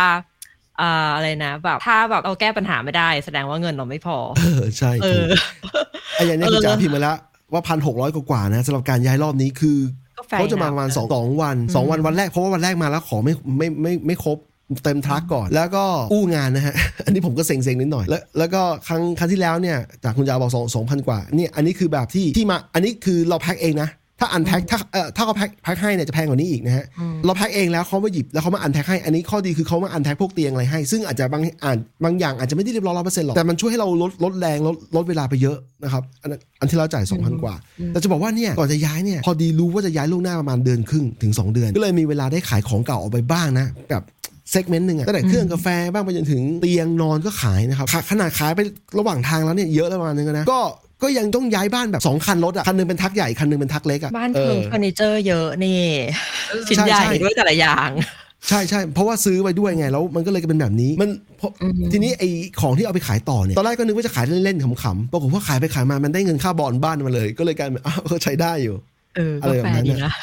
เออก็ขายก็แต่มันอย่างนี้ถ้าไม่ถ้าขายไม่ได้เนี่ยอืมมันจะลำบากเลยนะ เพราะว่าของมันจะมันจะ double ต้องเป็น car อีก truck หนึ่งคันหนึ่งมามาเอาเลย อะอะไรแบบนั้นน่ะอืมเออแล้วถ่ายเข้าถ่ายออกอีกเออเออแต่มันก็การย้ายบ้านอะเราว่ามันก็มีข้อดีนะทำให้เราได้ declutter ของในบ้านเหมือนได้แบบใช่ถูกมานั่งรีวิวว่าแบบอะไรที่เราต้องการหรือไม่ต้องการจริงๆเออถูกเพราะว่าให้เราอยู่บ้านทุกวันอย่างเงี้ยเราคิดว่าเดี๋ยวเนี่ยเดี๋ยวพอแบบ คือไม่น่าไม่แน่ใจว่าเคยได้ยินป่ะมันจะมีแบบคำที่เรียกว่าสปริงคลีนก็คือแบบเคยได้ยินในเคยได้ยินในประเทศของพวกเราที่มีกันสี่ฤดูเนี่ยเออเออ ก็มันก็จะมีแบบสปริงคลีนออทัมคลีนใช่ป่ะ เหมือนแบบพออากาศมันเริ่มดีคนก็จะเริ่มแบบอาเก็บกวาดบ้านอะไรอย่างเงี้ย ถามจริง ๆเหอะได้ทำกันหรือเปล่า เออใช่ เออมันสุดท้ายก็ไม่ได้ทำการย้ายบ้านคือการฟอร์สให้ทำฟอร์สให้ทำนะแล้วใช่แล้วก็แบบข้อดีคือนั่นแหละมันได้ขายของอะไรไปเยอะมาก เพื่อจะดูว่าอะไรอะไรที่เราไม่ใช้จริงไม่งั้นนะมันจะซื้อสะสมไว้เพราะว่าบางทีเราเห็นอะไรเราก็ลองซื้อมาเพราะว่าอย่างนี้อาชีพผมอะมันต้องมันต้องขายของมันต้องมันต้องอ่านกระแสการเป็นคอน sumer ด้วยกระแสกระแสผู้บริโภคอะว่าเขาใช้อะไรเขาอยากจะใช้อะไรอะไรอย่างเงี้ยมันเลยซื้อซื้อเก็บไว้ซื้อเก็บไว้มันบางอย่างทุกวันนี้ยังมีกล้อง 360อะไรเงี้ยยังไม่เพิ่งใช้ครั้งสองครั้งแล้วก็ไม่ได้ใช้อีกเลยต้องเอาไปขายต่อเหมือนกันเพิ่งนึกได้เนี่ยว่าต้องมีของที่ต้องขายต่อนะอืมอันนี้พี่ชัดบอกว่าชอบคำว่าแก้ปัญหาไม่ได้แปลว่าเงินไม่พอ เออมันใช้เงินเยอะมากนะครับในการย้ายบ้านที่นิวซีแลนด์เงินไม่เงินแต่ไม่ได้แก้ปัญหาทุกอย่างแต่ที่แต่ถ้าเกิดตาลบอกแก้ไม่ได้แสดงว่าเงินไม่พอ ยังไงบิ๊กไม่แต่ที่ตาลบอกเรื่องทำความสะอาดอะทำทำใช่ไหมคือให้ให้นึกว่าแบบเมียเนี่ยพอมันถึงพอถึงรอบเขาก็จะมาดูเอ้ยอันนี้ไม่ใช้อะทิ้ง อันนี้ไม่ใช้อะทิ้ง อันนี้ไม่เอาเอาไปขายร้านมือสองเนี่ยเขาทำอยู่เรื่อยๆอยู่แล้ว ดังนั้นเนี่ยตอนที่เนี่ยกำลังคิดว่าจะย้ายบ้านเนี่ยแล้วก็ลองดูว่าของอะไรที่ต้องขนไปบ้านเนี่ยคือแม่งทุกอย่างคือที่เหลือเนี่ยคือมันต้องขนอยู่แล้วเพราะมันเป็นของที่ใช้อยู่แล้วอืมมันแทบจะไม่มีอะไรที่แบบเป็นส่วนเกินเลยอะอืมบ้านบิ๊กอาจจะแบบมีดิสซิ p ลินไง เออใช่ แต่บ้านเราคือแบบเหมือนแบบใช่ใช่เดี๋ยวจะอันทำนี้เดี๋ยวจริจะงทำแล้วก็สุดท้ายก็แบบไม่ได้ทำหรือบางทีนะ แบบจะโละเสื้อผ้าแบบพอมันเปลี่ยนฤดูทีอย่างเงี้ย หรือเอาง่ายๆแบบพอหลุดจากโควิดมาแบบในช่วงโควิดเราก็ไม่ได้ใช้เสื้อผ้าแบบเขาเรียกอะไรที่ออกไปข้างนอกอะนึกออกป่ะแบบสองสามอืมปีอะเราก็เอออยากจะเคลียร์เคลียร์ตู้เสื้อผ้าอะไรอย่างเงี้ยหลายตัวก็ใส่ไม่ได้เพราะว่าไซส์มันก็เพิ่มขึ้นตามกาลเวลา เออ ก็เอาออกมาเว้ยเอามาอะเดี๋ยวจะเลือกนะนู่นนี่นั่น เต็มเตียงเลยสุดท้ายหมดวัน ของก็ยังอยู่เต็มเตียงเพราะว่าเราเราแบบเหลืออืมหยิบขึ้นตัวนี้ เดี๋ยวใส่ลองใส่ ตัวนี้เอ้ยเดี๋ยวเก็บไว้ดีกว่าเลยอะจับทุกตัวก็สปาร์กจอยทุกตัวยิงไม่ได้สักตัวสุดท้ายก็เก็บหมด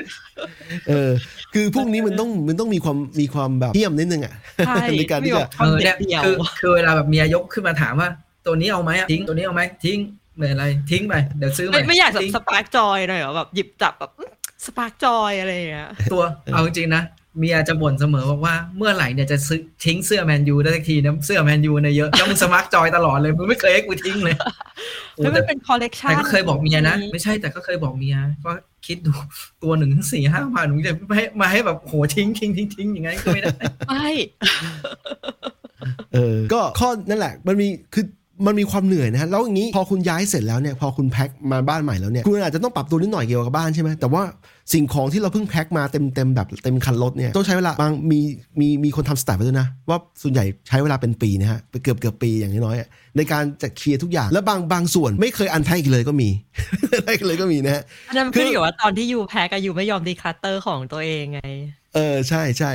ทีนี้มันเป็นอย่างนี้ พอพอเราปรับตัวให้กับบ้านใหม่เนี่ยมันใช้เวลาเพราะว่างี้บ้านเก่าเนี่ยก่อนตอนที่ระหว่างระหว่างที่อยู่ไปเนี่ยก็มีการปรับตัวให้มันเป็นบ้านของเราคือแต่งตกแต่งหรือว่าไปปรับปรุงบางอย่าง เช่น ไปทำจอทัชสกรีนติดบนผนังอะไรอย่างเงี้ยให้เป็นสิ่งที่เราต้องการอะแล้วใช้แป๊บเดียวเองสุดท้ายก็ออกมา แล้วพอมาบ้านใหม่เนี่ยมันเริ่มจากความว่างเปล่าใหม่ก็มาเริ่มใหม่เดี๋ยวมานั่งบิลใหม่เนี่ยเริ่มจากติดไฟติดอะไรเนี่ยอะไรอย่างเงี้ยก็เดี๋ยวแต่ว่าตอนเนี้ยเริ่มอย่างน้อยคุณจ่าช่วยผมเนี่ยเริ่มลงตัวแล้วนะที่คุณจ่าบอกจัดบ้านเนี่ยตอนนี้เริ่มลงตัวในแง่ของการใช้ชีวิตแล้วกลับกลับมาทำงานได้ใหม่ละแต่ว่า ในแง่ที่ว่าของต้องเอามาดูมาดูอะไรบ้างใช้บ้างต้องต้องทำต่อนะฮะแล้วก็ยังต้องมีของลิสต์ขายอีกอีกเยอะพอสมควรอะไรแบบนั้เพิ่งนจัดการยังไงกับกล่องที่ใช้ย้ายบ้านอะส่วนใหญ่ก็พับพับแล้วก็ stack ไว้รอคราวที่แล้วเนี่ยพับแล้วเก็บไว้ใช่ไหมก็มีน้องน้องที่เป็นคนที่เนี่ยนิวซีแลนด์เนี่ยเขาก็ขอยืมไปใช้ก็ให้เขายืมนะ ก็ไม่ได้ซีเรียสแล้วสุดท้ายบางอะบางบางอะบางครั้งเนี่ยกล่องพวกนี้มันก็จะเสื่อมสลายไปตามสภาพก็มี แล้วก็แล้วก็สุดอืมสุดท้ายแล้วเนี่ยก็เอามาใช้ต่อก็มี อย่างอย่างเคสเนี่ยมีมีมีการใช้กล่องที่เก็บไว้อยู่ เพราะว่า cardboard ของนิวซีแลนด์เนี่ยมันเป็น card ที่เขาผลิตในประเทศแล้วก็แล้วก็ค่อนข้างแข็งแรงอะ strong แล้วแต่ต้องระวังในอย่างหนึ่งนะ เพราะว่าอย่างนี้เคยอยู่ตอนอยู่เมืองไทยอะเคยเอาเอาหนังสือเก็บไว้ในลังเบียร์ cardboard เนี่ยของเบียร์ของบริษัทเบียร์แล้วปรากฏว่าหนังสือมันขึ้นราครับผ่านเวลาไปจุดหนึ่งอะเออหนังสือมันขึ้นราเพราะว่าเบียร์เนี่ยมันเป็นพวกอาจจะเป็นความชื้นในเมืองไทยหรือว่าจะเป็นเกี่ยวกับเบียร์อะไรไม่รู้อะเอาเป็นว่าพวกนี้ต้องระวังคือกล่องควรจะเป็นกล่องที่ clean กล่องที่เพิ่งทำมาใหม่เพื่อเพื่อเก็บเพื่อเก็บเพื่อเก็บของย้ายบ้านตาลทำไงอะ เรา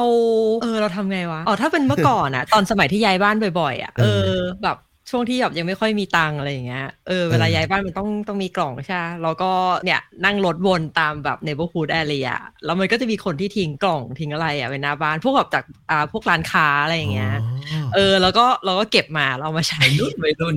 เออวิธียังวัยรุ่นอยู่นะ เออเอ้ยเพราะมันพูดถึงเพราะมันรู้สึกว่าเป็นของที่ใช้ครั้งเดียวไง แล้วของพวกนี้ก็สะอาด เออ แล้วพอเราใช้เสร็จเราก็มีบางทีเราก็ทิ้ง บางทีก็อย่างเพิงบอกก็คือบางกล่องก็ไม่ได้ถูกแตะอีกเลย ก็เก็บไว้อย่างนั้น เออเออแต่ว่าบางส่วนก็ถูกรียูสด้วยกันแบบว่าเออมันก็มีแบบเพื่อนเพื่อนฝูงย้ายบ้านอะเนอะเขาก็ไปใช้ต่ออะไรเงี้ย แต่ว่าพอหลังๆอะเราของมันเริ่มเข้าที่เข้าทางอะด้วยความที่อาจจะอยู่มานานเรารู้สึกว่าเราเรารู้ว่าเรา เราใช้อะไรไม่ใช้อะไรของที่เราใช้ประจำเราก็แบบเราก็มีกล่องเก็บอะไรของมันให้เรียบร้อยอะไรอย่างเงี้ย ถึงแม้ตอนแรกเราจะบอกว่าของเราเยอะมากก็ตาม แต่ว่าเราก็มีกล่องเก็บเรียบร้อยเออเพราะฉะนั้นเวลาย้ายบ้านนะมันก็คือยกเป็นกล่องๆเป็นพลาสติกไปได้เลย ที่เราเก็บไว้อยู่แล้วอะไรเงี้ยไม่จำเป็นต้องมีกล่องกระดาษเพิ่ม อาจจะมีแค่แบบว่าพวกของเครื่องครัวหรืออะไรอย่างเงี้ยอืมที่อาจจะต้องใช้เออปกติพอดีที่บ้านเนี่ยเป็นออฟฟิศตัวเอง แล้วก็เป็น commercial office มันก็เลย มันเลยมีพวก cardboard อะที่มาจาก product อะเยอะมากนะ ปกติอะทิ้งอยู่แล้วแล้วต้องจ้างคนมาทิ้งให้ด้วย เพราะว่าเราไม่ได้มีรถพ่วงที่เอาไปทิ้งเอง จ้างคนมาเก็บให้ แล้วแล้วพอย้ายบ้านก็ต้องซื้อกล่องใหม่อีกก็มันมันกลายเป็นว่า แต่ว่ามันต่างกันหน่อยที่ว่ากล่องกล่องพวก cardboard ที่มาจากสินค้า มันมันจะคุณภาพไม่เท่ากับกล่องกล่องที่ย้ายบ้านกล่องที่ย้ายบ้านมันจะหนากว่ามันจะหนากว่าแล้วก็ใหม่ สดมันจะไม่ไม่มีปัญหาเรื่องขนาดอะเออมันจะมันจะในแง่ที่ว่ามันจะไม่ไม่ไม่ไม่ dirty อะไม่มีอะไรที่มันอ่าอ่าปนเปื้อนมาเหมือนที่เราเคยบอกว่าเรื่องเบียร์เรื่องอะไรเนี่ยอ่าอ่าอ่าเออนั่นแหละแต่สุดท้ายเราก็ต้องซื้อบ้างแล้วก็เนี่ยพอดีพอย้ายบ้านอีกก็มี cardboard เต็มตรงนี้ กำลังรอรอให้คนมาขนไปอีกอะไรอย่างเงี้ยซึ่งไอ้พวกนี้ถ้าอยู่แล้วบริษัทขนย้ายมันไม่ได้มีให้เหรอมันมีถ้ามันมีเหมือนกันถ้าเราจ้างเขาแบบ full อะแบบ packing อะแพงงั้นอะเออเออมันก็เลยถ้าเราอยากประหยัดบางส่วนเราก็เลยทำเองไงแต่เขามีให้ถ้าเราจ้างเขาแพ็คเขาก็จะเอาของของเขามาให้แล้วอย่างนี้พอดี cardboard เนี่ยอย่างที่ทานบอกอะเรามีทั้งกล่องพลาสติก ซึ่งมันดีกว่าในแง่ที่ว่ามันเห็นของข้างในอะไรอย่างนั้นนะเราก็เลยมิกกันระหว่างกล่องพลาสติกกับคัดบอกเอออืมเหมือนกันแต่อะไรแบบนั้นจำไม่ได้แต่คือเราเคยดูแบบพวกคลิปเพ ราะว่าเรายังไม่ได้ยังไม่ได้ย้ายบ้านฮะแต่เราเคยดูคลิปที่แบบเขาย้ายบ้านกันอะอืมพวกนี้เขาจะมีกล่องมาให้แล้วก็เป็นกล่องที่แบบแยกญี่เลยปุ่นอันนี้ไงกับบิ๊กของเออ เราก็เลยสงสัยว่าอะแล้วทำไมของที่นู่นไม่มีเหรอมีมันมีมันไม่ใช่นะโอโมเตดาชิป่ะที่เขาบอกว่าแบบ customer service คันเทพอะ เออ มีมีแต่มันแพงไงเพื่อนมีใช่เราใช่ ทีนี้พอพอย้ายมาเนี่ยคุณจ๋าก็รู้สึกว่าเฮ้ยมันเหนื่อยมากแล้ว อยากจ้างเขาอันแพ็คปรากฏว่าเขาไม่รับแล้วเพราะว่าเขาบอกว่าถ้าจะทำให้เขาอันแพ็คเนี่ยต้องให้เขาแพ็คมันมีเหตุผลอยู่เพราะว่าเขาจะรู้ว่าเขาต้องการเขาต้องแพ็คอะไรบ้างยังไง ใช่อะไรอใช่ย่างนั้นอะ เออไปจ้างเราขาเดียวไม่ได้อะไรอย่าใช่งเงี้ยอันเนี้ยเราเราเคยเราเคยมีประสบการณ์ตอนตอนสมัยทำงานที่ไทยแล้วเขาส่งไปญี่ปุ่นอะเขาก็เออส่งเนี่ยบริษัทแพ็คแบรนด์ญี่ปุ่นเออเออมาแพ็คให้ที่บ้านเขาบอกว่าแบบเอาของวางกองไว้เลยไม่ต้องแพ็คเดี๋ยวเขาแพ็คเอง เพราะว่าหนึ่งคือเขาได้อย่างที่เพิงบอกอะคือ รู้ว่ากล่องไหนมีอะไรแล้วเขาจะได้แบบเหมือนเขียนเลเบลอะแปะบนกล่อง เพราะว่าของพวกนี้มันต้องแบบมีการ อันนี้คือข้ามประเทศเนี่ยมันจะต้องแบบมีการดีแคลร์หรืออะไรเงี้ยก็ว่าไป เออ แล้วก็สองก็คือเขาจะได้รู้ว่าแบบเออมีของอะไรเสียหายหรือเปล่า เพราะว่ามันเป็นความรับผิดชอบเขาสมมติว่าเกิดว่าแบบยูแพ็คมาแล้วเกิดของมันแตกข้างในอะไรเงี้ยนึกออกปะใช่เขาแบบใช่ถูกแบบเป็นความผิดเขาเหรอที่เขาขนส่งแล้วของมันพังทั้งที่มันพังมาอยู่แล้วอะไรเงี้ยอืมมันก็กันเรื่องพวกนี้ไปด้วยบริษัทญี่ปุ่นมาหาตามที่บ้านที่เมืองไทยเหรอ ใช่ใช่ขาก็คือขาญี่ปุ่นเอ่ออมไม่ทั้งสองขาเลยก็คือตอนขาโอ้โหที่ถูกส่งพรีไปเมียมทำงานมากที่ญี่ปุ่นใช่ก็คือแบบเอาของวางกองไว้หน้าบ้านอะไม่ใช่หน้าบ้านแบบบนถนนนะเหมือนกับว่าแบบชานบ้านอะไรอย่างเงี้ยเออแล้วเขาก็แบบมาเลยแบบเป็นทีมแบบสี่คนมั้งก็จำไม่ได้ละหลายปีละยี่สิบปีแล้วมั้งเออก็แบบมาแล้วก็แบบมีแบบปูรองให้ด้วยนะมีแบบแผ่นพลาสติกปูรองใช่ใช่แล้วก็มาเลยใช่กล่องแน่นอนแบบหลายขนาด เออแล้วแบบหลายขนาดคือแต่ละขนาดเขาก็จะแบบรู้อยู่แล้วว่าขนาดนี้เอาไว้แพ็คอย่างนี้เท่านั้นอะไรอย่างเงี้ยแล้วเขาก็จัดการแพ็คแรป แบบติดเทปเรียบร้อยเขียนเบอร์ปุ๊บปั๊บปุ๊บปั๊บทั้งหมดแบบไม่ถึงไม่ถึงสองชั่วโมงมั้งแพ็คให้เราเสร็จสำหรับของที่เราจะขนไปอยู่ญี่ปุ่นหนึ่งปีสมัยนั้นอะไรเงี้ย แต่วัยตอนยี่สิบขากลับวัยยี่สิบมันจะของมันจะไม่เยอะมากหรือเปล่าหรือว่าเยอะแล้วในตอนนั้นมันเป็นการออกไปอยู่แบบต่างประเทศครั้งแรกเราก็ไม่รู้ว่าเรา ต้องเอาอะไรไปไม่เอาอะไรไปไงอ๋อไอของที่เราแบบเอาไปได้จากไทยเพราะมันขนฟรีอะบริษัทจ่าย เออเออเราก็เออเออเราก็เอาเอาไปเท่าที่เราเอาได้อะไรอย่างเงี้ยเออแล้วตอนขากลับก็เหมือนกันเขาก็ส่งส่งคนมาแพ็คให้เออแล้วก็ส่งกลับไทยอืมอ๋อสะดวกมากเลยนะมากแต่ของฟรีแต่ด้วยแต่ชอบ แต่ตอนไปเนี่ยมีเฟอร์นิเจอร์มีเฟอร์นิเจอร์ใหญ่ๆไหมที่ข้ามประเทศเนี่ยเอ่อตอนขาไป ไม่มีรู้สึกจะมีแค่หมอนมั้ง เอออมที่ที่รู้สึกว่าเอาไป แต่ที่เหลือก็แบบไม่เราเราไม่ได้ติดเฟอร์นิเจอร์อะไรเป็นพิเศษอะไรเงี้ยแล้วก็อาจจะมีพวกเครื่องครัวนิดหน่อยอืม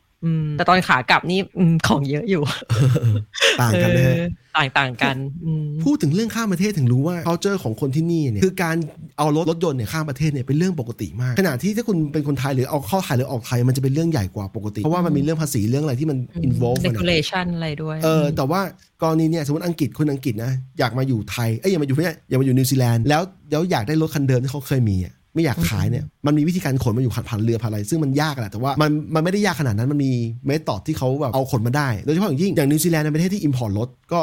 รถญี่ปุ่นมือสองเนี่ยที่ที่คนญี่ปุ่นเริ่มเลิกใช้ 5 ปี 6 ปีขึ้นไปเนี่ยก็ส่งมาขนเรือมาที่นิวซีแลนด์เป็นเรื่องปกติแบบนั้นอยู่แล้วเอออมโดยที่ภาษีไม่ได้จ่ายแพงเยอะมันมีภาษีอยู่แต่ว่าไม่ได้ไม่ได้เหมือนไทยที่แบบไปชาร์จแบบ หลายหลายเท่าหลายเด้งอะเออแล้วเหมือนรู้สึกแบบได้ยินมาว่าเดี๋ยวนี้แบบที่ไทยเขามีกำแพงแบบการนำเข้ารถมือสองจากต่างประเทศด้วยมั้งเออเออเหมือนทำให้มันยากขึ้นหรือไม่ได้เลยอะแบบวันก่อนดูรายการรถ ช่วงนี้ชอบดูเออว่าพวกรายการรถแต่ง ดูไม่เข้าเหรอนะชอบชอบแบบพวก JDM อะไรอย่างเงี้ยไอ้ Japanese domestic market เออช่วงนี้แบบกำลังอินม อ่า มีมีคนชมปากตานะฮะ อุ้ยคุณจะบ้าเอ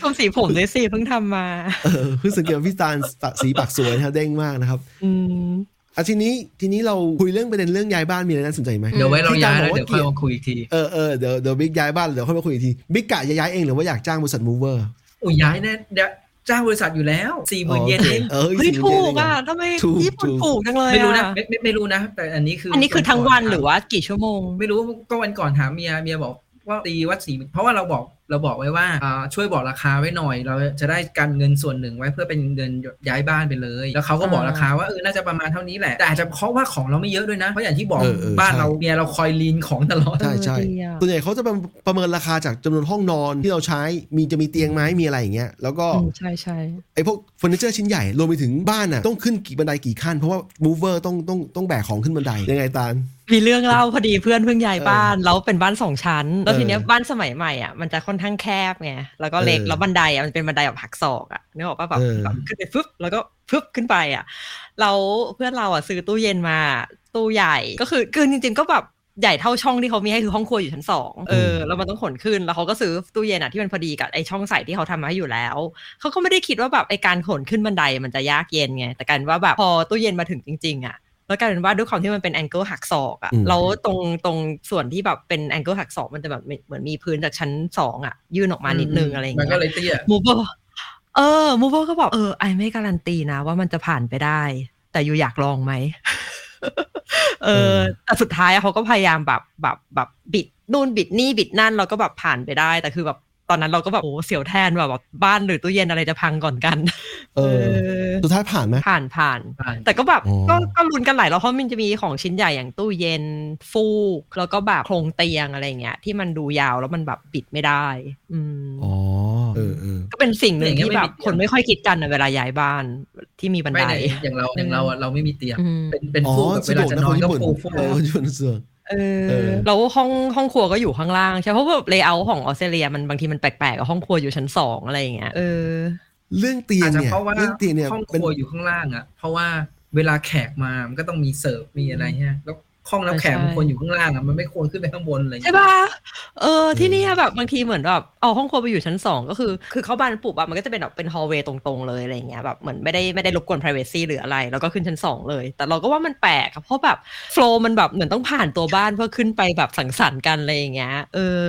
ก็แปลกๆดีเอออืมพูดถึงเรื่องเรื่องเตียงเนี่ยมีบทเรียนอันหนึง คือตอนที่ย้ายมาครั้งแรกเนี่ยก็ไปซื้อคือซื้อเตียงแรกอะซื้อเตียงค่อนข้างจะ flexible คือมันเตียงที่มันโครงเตียงมันจะประกอบไปด้วยสองสองสองสองชิ้นใช่ไหมมันถอดง่ายมาก แต่ว่าเราไปพลาดที่ว่าไปซื้อเตียงอันหนึงเพราะว่าห้องมันเล็กตอนนั้น เลยอยากได้เตียงที่มันมีลักษณะเป็นเป็นตู้เก็บของไว้ในตัวด้วย ก็เลยซื้อมาต่อเขาบอกฏว่าตอนย้ายบ้านโคตรลำบากเลยอันนั้นอะ mover ต้องต้องขนต้องถอดก่อนแล้วก็ขนแล้วก็มาประกอบให้ประกอบให้แบบไม่สมบูรณ์ด้วยสุดท้ายก็เลยต้องขายทิ้งเพราะว่าคุณจ๋าซึ่งเขาได้ได้เตียงนี้ไปใหม่เขาไม่ชอบก็เลยขายทิ้งไปแต่ว่าตอนเนี้ยตอนหลังเนี่ย เวลาเราซื้อเตียงเนี่ยสิ่งหนึ่งที่คิดไว้เลยเนี่ยคือถ้าไม่ซื้อแบบแบบถอดง่ายๆเนี่ยก็ก็เป็นเตียงที่สมมติเป็นเตียงที่แบบดีไซน์หน่อยดีไซน์แบรนด์หน่อย ก็จะขายทิ้งก่อนย้ายบ้านเพื่อไม่ให้เป็นภาระในการย้ายอืมไม่งั้นมันต้องมันต้องถอดประกอบเยอะมากอะไรอย่างเงี้ยจริงแล้วของพวกเนี้ยบางทีแบบพวกรูสกรูหรืออะไรที่แบบถอดเข้าถอดออกบ่อยๆอะมันก็หลวม ใช่ใช่ถูกเอถูกอแบบที่มันต้องเจาะเนื้อไม้เข้าไปอะไรอย่างเงี้ยเออเออทีนี้อะเราเรื่องย้ายบ้านจบยังเราจะได้ข้ามไปเรื่องกลับไปประเทศไทยมั้งก็มี pain point อะไรไหมแบบ จากการย้ายเพิงนี่แบบล่าสุดน่าจะจำได้ คือ pain point หลักๆก็ไม่หลักๆก็คือเรื่องการแพ็คแล้วก็อันแพ็คนี่แหละ แล้วก็อืมการคุณต้องเตรียมเงินเรื่องสมมติเราต้องจ้าง mover ก็ต้องเตรียมเงิน mover ใช่ไหมแล้วต้องเตรียมเงินอืมซื้อเฟอร์นิเจอร์ใหม่ด้วย เพราะว่าถ้าคุณเป็นคนที่แบบชอบเฟอร์นิเจอร์ที่มันมามามากับชีวิตเราอะไม่ใช่อะไรก็ได้อะมันจะใช้เงินเยอะในการซื้อเฟอร์นิเจอร์อะไรเงี้ยอืมมันเลยกลายเป็นคอร์สทุก ๆ อย่างเลย แต่ว่ามันก็ happy อยู่เพราะว่าสุดท้ายเราได้บ้านตรงตรงสเปค เพราะว่าอันเก่าจริงๆแล้วเบรกสัญญานะ แต่เป็นการเบรกสัญญาที่ดีคือ เจ้าของบ้านยอมให้ให้ออกโดยที่เขาจะหาคนมาต่อ สัญญาอืมต่อสัญญาแต่ว่าใจดีเราอะเราต้องจ่ายเออเราต้องจ่ายประมาณอืม10 วัน จ่ายช่วงที่มันเป็น transition เนี่ยสิบสิบวันเอออืมแต่ว่าบ้านเก่าอะก่อนที่ย้ายครั้งครั้งนั้นอะมีการ move ออกประมาณเดือนครึ่ง แล้วจ่ายอืมจ่ายเดือนครึ่งจนหมดสัญญา อันนั้นใช้ property manager แต่อันนี้มีการคุยกับบ้านเจ้าของบ้านว่าเป็นอย่างนี้อย่างนี้แล้วเขาก็เข้าใจจริงๆแล้วที่ออกส่วนหนึ่งเนี่ยตอนตอนตอนที่ย้ายเข้าครั้งแรกเนี่ยไม่ได้กะว่าจะรีบออกนะกะอยู่ยาวๆด้วยซ้ำแต่ปรากฏว่ามันมีปัญหาหลายอย่างที่เกิดขึ้นตั้งแต่ ตั้งแต่ข้างบ้าน renovate บ้านมันปีเหมือนกัน ยังไม่ยอมไม่เสร็จสักทีไม่เสร็จสักทีแล้วก็ความหนาวรวมไปถึง garden ที่ที่มันแบบมันเริ่มลกแล้วแบบมันทำให้เราเป็นภาระทางชีวิตอะอยู่ยากอยู่แล้วมันไม่ happy อะหมาวิ่งหนีด้วยได้ข่าว เออหมาวิ่งหนีด้วยหลายอย่างเกิดขึ้นพร้อมๆกันแล้วแล้วเรียวมีลูกใช่ไหมเนื่องจากอืมตัวบ้านน่ะมันเล็กไอตัวทางเดินระหว่างระหว่างห้องเนี่ยอื มันมีใช่เสียงตาลเคยมาครั้งหนึ่งแล้วมันมีเสียงเออแล้วบางครั้งลูกหลับแล้วเราต้องการไม่ไม่ให้ไม่ให้ไม่มีเสียงทำไม่ได้ เดินปุ๊บมันจะเอียดเอียดเอียดละบ้านเก่าอะอะไม่เออบ้านไม่เก่าไม่ปูไม่ปูโฟมปูโฟมเหรอไม่แน่ใจว่ามันจะแก้ปัญหาได้ไหมเพราะว่าสุดท้ายแล้วเนี่ยมันมันอยู่ที่น้ำหนักลงไปในพื้นอืมน้ำหนักลงไปในมันพื้เป็นนน้ำหนักที่ลงไปที่แผ่นไม้อะ เออไม่แต่ถ้าเกิดไอ้ไอ้ไอ้โฟมแบบเนี้ยมันมันรองรับน้ำหนักส่วนหนึ่งไงน้ำหนักที่ลงไปถึงไม้มันอาจจะน้อยลงเออแต่ไม่ทันแล้วแต่ย้ามัยนแล้วช่างมันเออใช่ใช่แล้วมันมันมันเยอะขึ้นด้วยแล้วมันกลายเป็นแก้ปัญหา เฉพาะเพิ่งเรื่องนี้อะไรเงี้ยแก้ปัญหาด้วยการย้ายบ้านไปเลยจะได้จบจบจบทุกปัญหา เพราะว่าเรามีปัญหามากกว่ามากกว่าแค่เรื่องเสียง ซื้อโฟมวางนี่จะถูกกว่าย้ายบ้านอีกนะมันมีอย่างที่บอกไงมีปัญไอ้หาครอบครัวเขาเยอะกขว่านี้ยายด้วยเออใช่ เวลามีญาติพี่น้องมาหรือว่ามีเพื่อนมาบ้านเก่าใช่ใช่อะใช่ใช่ใช่ใช่เออ บ้านเก่าเนี่ยพอพอพอมีลูกคนที่สองเนี่ยมีอะไรมีเพื่อนมามันยากขึ้นแล้ว แต่บ้านใหม่มันจะมันจะรองรับอยู่อีกหนึ่งครอบครัวนะครับหนึ่งหนึ่งครั้งหนึ่งหนึ่งเกสหนึ่งชุดนะฮะหนึ่งคู่ก็ได้ อะไรแบบนั้นอะไรแบบนั้นนะฮะอะทีนี้เราผ่านเรื่องย้ายบ้านยังไปไปเรื่องเมืองไทย เพราะว่าในบรรดาสามคนเนี่ยคุณดานกลับกลับเมืองไทยตั้งแต่ปีที่แล้วคุณบิ๊กกลับทุกปีปีละครั้งนะครับผมเพิ่งได้กลับฉุกเฉินนะครับเพราะว่าเพราะว่าอยู่ๆ Bank of Thailand ก็เกิดก็ไม่ใช่อยู่ๆหรอกเขาออกเขาเขาบอกล่วงหน้าเป็นเดือนเหมือนกันว่าจะออกนโยบายใหม่ที่เราต้องไปอ่า สแกนหนะต้องไปต้องไปโชว์ ID เราอะเพื่อไม่ให้ไม่ให้เกิดบัญชีผีอะเพราะว่าปัญหาสแกมเมอร์มันเยอะใช่ไหมแล้วเขาแก้ปัญหานี้ด้วยการแบบชับตัดแบบโพดหน่อยอะคือถ้าคุณไม่ไม่ไปธนาคารเนี่ยคุณจะโอนเงินเกิน 5 0,000 บาทไม่ได้ แล้วหลายคนอาจจะบอกว่า เอ้ย ก็โอนเป็นยอดน้อยๆ หลายๆ ครั้งสิอะไรเงี้ย แต่มันอย่างกรณีผมมันต้องโอนข้ามประเทศเยอะนะครับ มันก็เลยไอโอนยอดน้อยๆเนี่ยมันโจโดนค่าฟรีทุกๆ ยอดไป มันไม่ค่อยสะดวกอะแล้วอย่างหนึ่งแม็กซิมัมของการไม่ไปโชว์ตัว มันให้แม็กซิมัมสองแสนบาทต่อวัน ซึ่งบางทีซื้อของไงบางทีมันไม่พอ มัน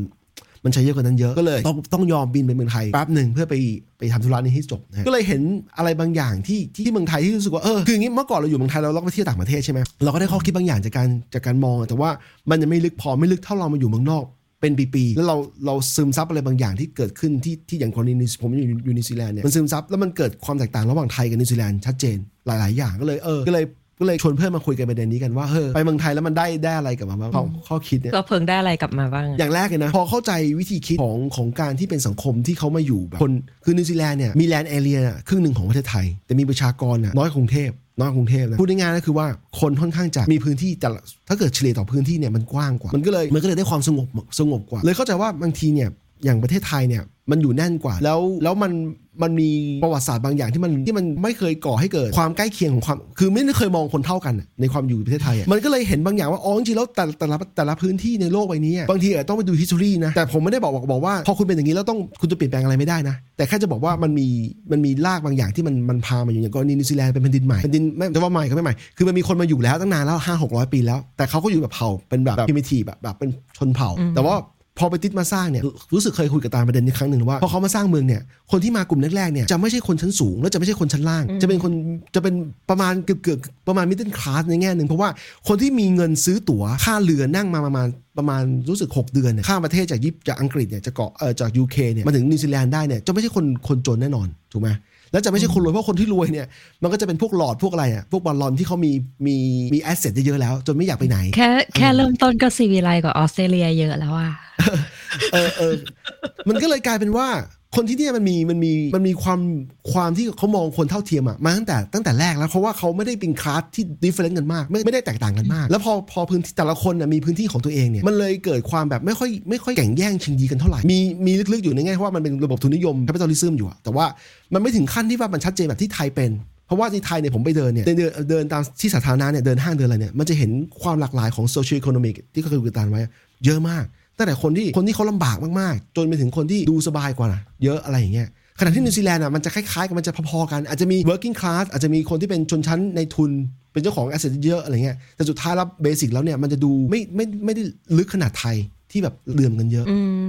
เราเออรู้สึกไหมว่าที่ไทยแบบค่อนข้างจะวัตถุนิยมมากกว่า หรือต้องการใช้วัตถุเนี่ยในการ proof อ่า status ทางสังคม ถูกถูกอืมเรื่องเดียวกันเลย คือคือพอพอมาอยู่เมืองไทยเนี่ย มันเฉพาะเฉพาะกรุงเทพกับแต่ปริมณฑลเนี่ยมันแน่นกว่ามันแน่นกว่านิวซีแลนด์ใช่ไหมแล้วมันเป็นอย่างนี้ มันแน่นกว่านิวซีแลนด์แล้วพื้นที่สาธารณะมันน้อยมาก มันกลายเป็นว่าcommercial อย่างห้างเนี่ย commercial อะไรอย่างห้างเนี่ยเป็นศูนย์กลางของคนไม่ใช่ไม่ใช่ park ไม่ใช่ไม่ใช่อะไร ถนนหนทางเนี่ยระหว่างเดินไปบ้านกันเนี่ยก็เดินไม่ได้ศิวิไลซ์ให้เดิน ไม่ได้มีเอื้ออำนวยให้คนรู้สึกว่าเฮ้ยเดินไปดูร้านนี้ร้านนี้ดีกว่า สมมติคนจะไปกินข้าวก็จะไปกินข้าวจะจะไม่เดินเล่นเพื่อ เพื่อให้เกิดความรู้สึกว่าสุนทรียะอืมเออคือพูดง่ายๆคือห้างเนี่ยเป็นเป็นหนึ่งเป็นเป็นศูนย์กลางของชุมชน ในในแง่ที่ว่าความความหมายของชุมชนคือคนกรุงเทพก็จะไปเดินห้างกันเป็นหลักหนุ่มสาวก็จะไปจีบกันที่ห้าง นัดกันที่ห้าง จะไม่ใช่นัดกันที่ร้านป้า หัวมุมอะไรอย่างเงี้ยไม่ใช่ขณะที่นิวซีแลนด์อะคนยังพอนัดกันที่คาเฟ่หัวมุมได้อ่าใช่อะไรบิ๊กมึงจะพูดอะไรกำลังพูดถึงกรุงเทพหรือประเทศไทยกรุงเทพประเทศกรุงเทพและปริมณฑลกรุงเทพและปริมณฑลไงอธิบายไง คือเขาเป็นพอเป็นอย่างนี้ปุ๊บไอ้เพราะเมื่อกี้ตาลบอกว่าเรื่องเกี่ยวกับ capitalism และ status เนี่ยคือกรุงเทพเนี่ยบ้านคนมันจะแคบคนส่วนใหญ่นะจะแคบจะไม่ไม่ได้เยอะคนก็เลยไปใช้ชีวิตอยู่อยู่บ้านก็ส่วนหนึ่งแต่ว่าออกจากบ้านเนี่ยเคยเคยไปเจอลูกค้ารายหนึ่งที่เขามีบ้านเนี่ยเป็นคอนโดในกรุงเทพเปิดประตูเข้าไปปุ๊บเจอเจอ hallway hallway คือเป็นห้องสี่เหลี่ยมเล็กๆอะที่ที่เขาวางรองเท้าไว้ของอะไรจุดเนี้ยแล้วก็เปิดอีกห้องหนึ่งเจอห้องนอนที่มีเตียงเลย อันนี้คือคอนโดสำหรับ middle class นะคอนโดที่ราคาหลักล้านนะในในในในเมืองเนี่ยคือมันเล็กเขาก็เลยต้องไปใช้พื้นใช้ชีวิตเนี่ยใน ในพวก Public Space เช่นห้างหรือผับหรืออะไรหรือร้านอาหารอะไรก็แล้วแต่ เออ มันเลยมันเลยกลายว่าอ้าวพอพอพื้นที่มันน้อยเนี่ย ก็เลยไปต้องไปลงทุนกับพวกสเตตัสพวกสิ่งของพวกอะไรเพื่อเพื่อเพื่อแสดงออกบางอย่าง อืม แล้วมันก็กลายเป็นต่างคนต่างต่างแสดงออกแบบนี้ ใส่นาฬิกาแพงบ้างใส่เสื้อผ้าแพง ใส่รองเท้าแพงกระเป๋าแพงอะไรเงี้ย อืม เออขณะที่อะประเทศอย่างนิวซีแลนด์เนี่ยมันจะเงียบกว่า แล้ว commercial อะไรก็มีไม่ใช่ไม่มีนะ แต่ว่าสุดท้ายแล้วเนี่ย เวลาคนเราพอคนเราไม่ได้เดินห้างเนี่ย คือคือการเดินห้างมันเป็นอย่างนี้ ห้างอะมันจะมีแต่แต่ละห้างเนี่ยพื้นที่ของแต่ละร้านเนี่ยมันจะพยายามใส่เต็มเพื่อให้คนสนใจเขาเพราะถ้าไม่ใส่เต็มอย่างเช่นอาจจะอย่างร้านเสื้อผ้ากีฬา Adidas Nike ก็ได้แบบยกยกชื่อมาเลย เขาต้องจัดบ้านให้แบบจัดร้านอะให้แบบมีจอ LED ใหญ่เพื่อให้คนสนใจเขาเพื่อให้คนคนที่อยู่ๆไม่ไม่อยากซื้อรองเท้าหรอก แต่เห็นจอ LED เห็นอะไรมันเท่ๆเนี่ยเห็นเห็น display เนี่ยอยากเข้าไปดู แต่ขณะที่นิวซีแลนด์เนี่ยผมมีร้านเครื่องกีฬาคล้ายกันนะ แต่ว่าคุณต้องอยากซื้อรองเท้าจริงๆคุณถึงไปร้านนั้น คุณจะไม่เดินห้างแล้วอยู่เฮ้ยอยากได้รองเท้าอะ ก็เดินเข้าไปซื้อกรณีนิวซีแลนด์นะคิดว่าออสเตรเลียในเมืองใหญ่อาจจะอาจจะเป็นคล้ายๆเมืองไทยอยู่เอ่อใช่ไหมอยู่ตรงกลางมากกว่าเออแต่ว่ามันขึ้นอยู่กับอยู่กับอ่า state of life ด้วยคือสมมติว่าถ้าเกิดเราคุยกันแค่ในระดับคนอายุพอๆกับเราอะไรเงี้ยเออก็ก็จะอาจจะเบนไปทางนิวซีแลนด์มากกว่า แต่ถ้าพูดถึงคน Gen Z อะไรเงี้ยที่แบบยังเป็นวัยรุ่นหรือเด็กกว่า ก็จะไปทางค่อนข้างไปทางเมืองไทยเออมมันมันก็เลยเออมันก็เลยเห็นเห็นภาพบางอย่างว่าไอ้ที่คนที่คนไทยเนี่ยต้องเอาไปลงกับ status ลงกับสิ่งของเนี่ยมันมีเหตุผลอยู่มันไม่ใช่ว่ามันไม่ใช่เอาเอา context มันมีเหตุ context ที่ชัดเจนมากไงอืมแล้วรวมไปถึงว่าทำไมคืองี้คนนิวซีแลนด์เนี่ยแปลกมากนะพอคุยกับเขาหลายๆคนเนี่ยหลายคนไปเมืองไทยหรือหลายคนใฝ่ฝันอยากไปเมืองไทย แล้วคนที่ไปแล้วกลับมา happy ทุกคนนะไม่มีใครไม่ happy นะฮะเลยเข้าใจว่าทำไมเขาถึงชอบเมืองไทยกันเพราะคือเราลงเองเนี่ยวันแรกที่ลงแบบเนื่องจากเครื่องบินเนี่ยไป transit สิงคโปร์ใช่ไหมเอาแค่ลงที่สิงคโปร์ก่อนลงที่ชางงีเนี่ยแล้วเห็นตึกตึกใหญ่ๆสนามบินสนามบินใหญ่ๆของของชางงีเนี่ยเออแต่ชางงีต้องให้เขาเขาเป็นเบอร์หนึ่งของโลกนะเขาเป็นหนึ่งในเบอร์ต้นเนี่ยก็มันดูอลังมันดูแบบน่าสนใจมันดูคนเยอะมันดูร้านละมันดูตึกมันดูร้านร้านน่าน่สนใจตื่นตาตื่นใจเออตื่นตาตื่นใจอะไรอย่างเงี้ยเลยเข้าใจว่าอ๋อแค่แค่แค่จากนิวซีแลนด์แล้วจะไปลงสิงคโปร์เนี่ยก็แบบโอ้โหทำไมมันแบบ มันอลังอย่างนี้วะอืมอะไรแบบนั้นเนี่ยแล้วพอไปไทยแลนด์เนี่ยไทยแลนด์อาจจะไม่ได้ สนามบินสุวรรณภูมิก็ไม่ได้ขี้เหร่มากแหละแต่ว่าสุดท้ายแล้วเนี่ยแม้จะถนนหนทางจะไม่ค่อยสวย มีฝุ่นมีอะไร แต่พอคุณไปเดิน commercial area คุณไปเดินอะไร คุณรู้สึกเพลิดเพลินตาอยู่ เพราะมันใหญ่แล้วมันดูดีอืมเหตุผลอย่างที่ผมบอกว่าร้านอย่างเครื่องกีฬาหรือว่าร้านทุกๆร้านจริงๆทุกร้านแม้แต่ร้านขายชุดชั้นในอย่าง Victoria's Secret มันก็ยังทำให้ตัวเองดูน่าสนใจเพื่อให้คนเดินเข้าไปหาเขาอืมอะไรแบบนั้นเนี่ย เพราะอย่างถ้าคือถึงพูดถึงในมุมมองของคนนิวซีแลนด์ที่ไปเที่ยวไทยเรารู้สึกอย่างนั้นเราเรารู้สึกว่าคนมันมันค่อนข้างต่างกับคนออสเตรเลียที่ไปเที่ยวเมืองไทยเออเพราะว่าเขาเขาไปเมืองไทยเขาไม่ได้ไปไปหาความแบบอู้ว้าวตื่นตาตื่นใจอะไรเงี้ยห้างใหญ่โตแสงสีอะไรเงี้ย แต่เขาไปไปเพื่อไปทำสิ่งที่เขาทำที่ประเทศนี้ไม่ได้ ไปทำ activity พวกนั้นอะไรอย่างเงี้ยอย่างเช่นเช่อะไรนแบบ้างบเมาบ้าระห่ำอะไรอย่างเงี้ยขี่มอเตอร์ไซค์ไม่ใส่หมวกกันน็อกอะไรอย่างเงี้ยเพราะว่าออสเตรเลียเป็นประเทศที่แบบเขาเรียกว่า nanny state อะคือเออออะไรอะไรก็ถูกกดครอบไปหมดอะไรอะไรก็ถูกจับตาถูกมอนิเตอร์หมดอะไรอย่างเงี้ยเอเอออแล้วเขาอะก็จะชอบแบบเวลาไปเวเคชันไป holiday อะไรเงี้ยก็จะชอบไปแบบบาหลี ไปภูเก็ตอะไรอย่างเงี้ยเอเอออใช่ไปเมืองใช่ไทย in general ที่แบบกฎมันค่อนข้างหลวมๆ เพื่อเขาจะได้แบบไปปล่อยแบบปล่อยฟรีอะไรเงี้ยเอเอออเพราะว่าถ้าเขาหลายๆคนนะที่คุยด้วยก็คือ ถ้าเขารู้สึกว่าเขาจะไปแบบหาแสงสีศิวิไลซ์อย่างนั้นอะเขาไปอเมริกาเขาไปญี่ปุ่นเขาไปเกาหลี เออก็ได้เหมืเขาอนกันเขาแค่ไป transit ที่สิงคโปร์อะไรอย่างเงี้ยเออเออเขาไม่ใช่จำเป็นใช่ต้องมาเมืองไทยเออใช่ใช่ก็ส่วนใหญ่ก็จะเป็นอย่างนี้แหละคือถ้ามากรุงเทพก็จะเจออย่างนี้ใช่ไหมแล้วอืมเขาถ้าเขาอยากได้ beach ได้อะไรที่มันชีวิตที่แบบอีกแบบหนึ่งอะที่มันคือ beach ของของไทยที่มันดีคือมันมันอุ่นขณะที่ beach ของนิวซีแลนด์มันจะเย็นเล่นน้ำเล่นหนาวมากเออน้ำหนาวมากอะไรอย่างเงี้ยมันก็เลยกลายว่าทุกคนไปเมืองไทยแล้วมันชอบอาจจะช่วยอย่างยิ่งนะคุณได้กินบะหมี่ราคา 50 บาทที่มันก็อร่อยที่มันก็อร่อยระดับหนึ่งนะอาจแต่ว่าปริมาณโปรตีนผมพอผมอยู่สองประเทศเลยเห็นชัดว่าปริมาณโปรตีนของไทยมันน้อยจริงๆนะครับก็แต่มันอร่อยแล้วมันอิ่มอะแล้วมันจบอะแล้วมันมันห้าสิบาทขนาด50บาทเนี่ยที่นิวซีแลนด์แทบซื้ออะไรไม่ได้เลยอืมเพิ่งกินกี่จานกินจานเดียวเออเออนี่อันนี้จ๋าก็ทักอยู่ว่าอาจจะไม่อิ่มนะใช่แต่ผมพยายามจะ control เพราะว่าก่อนจะมาเนี่ยก่อนจะมาเนี่ยก็รู้สึกว่าเออต้องต้องดูแลตัวเองเรื่องนี้เหมือนกันเพราะว่ากลัวจะกลัวค่าไขมันมันจะสูงเกินไปอะไรเงี้ยก็เลยต้องพยายามกินให้มันแบบไม่เยอะอะบอกตัวเองอะคือขนาดที่ว่าไอ้ข้าวบนเครื่องบินเนี่ย skip ไปแบบหลาย meal นะฮะเพื่อจะได้เอานอนเป็นหลัก ขอนอนก่อนไม่ไม่กินข้าวบนเครื่องบินอืมอะไรเงี้ยเออเดี๋ยวทักทายพี่ชัดก่อนนะพี่ชัดอุตส่าห์เข้าทักเข้ามานะฮะขอบคุณมากที่ครับที่เข้ามาดูพี่ชัดอะไรพี่ชัดบอกกรุงเทพมีดีที่กะหรี่นะครับกะหรี่ปั๊บเออกะหรี่ปั๊บเออได้กินกะหรี่ปั๊บได้กินกะหรี่ปั๊บด้วย ข้าวแกงกะหรี่โรตีแกงกะหรี่อ๋อพวกนี้มันพวกนี้มันมันของดีของเมืองไทยเหรอข้าวพี่พี่พี่ เลยนะพี่ฉัดต้องลงรายละเอียดแล้วแหละว่ากะหรี่แบบไหนที่เป็นของดีเมืองไทย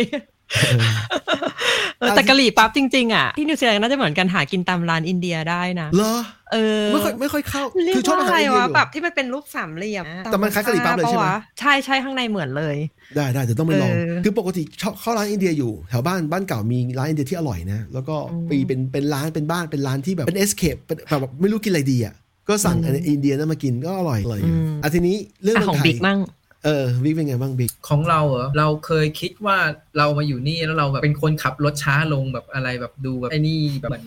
เข้าอยู่ในระเบียบใช่ไหมอ๋อพอกลับไปไทยเราพบว่าเอาจริง ๆ แล้วมันไม่ได้เป็นแบบนั้นอะจริง ๆ แล้วแค่ว่ายังไงเพราะอ๋อเพราะกูขับเคคาไงเคคาแม่งมันมีแรงแค่นั้นมันกูก็เลยไม่ได้ขับเร็วเออแต่พอกลับกลับกลับไทยไปแล้วแบบเหยียบเลยไปใช่ปะขับรถแบบปกติอะ อ๋อกูก็ยังขับเหมือนเดิมกูยังมีจิตวิญญาณเดิมก็ยังอตีนหว่าผีเหมือนเดิมนี่ว่า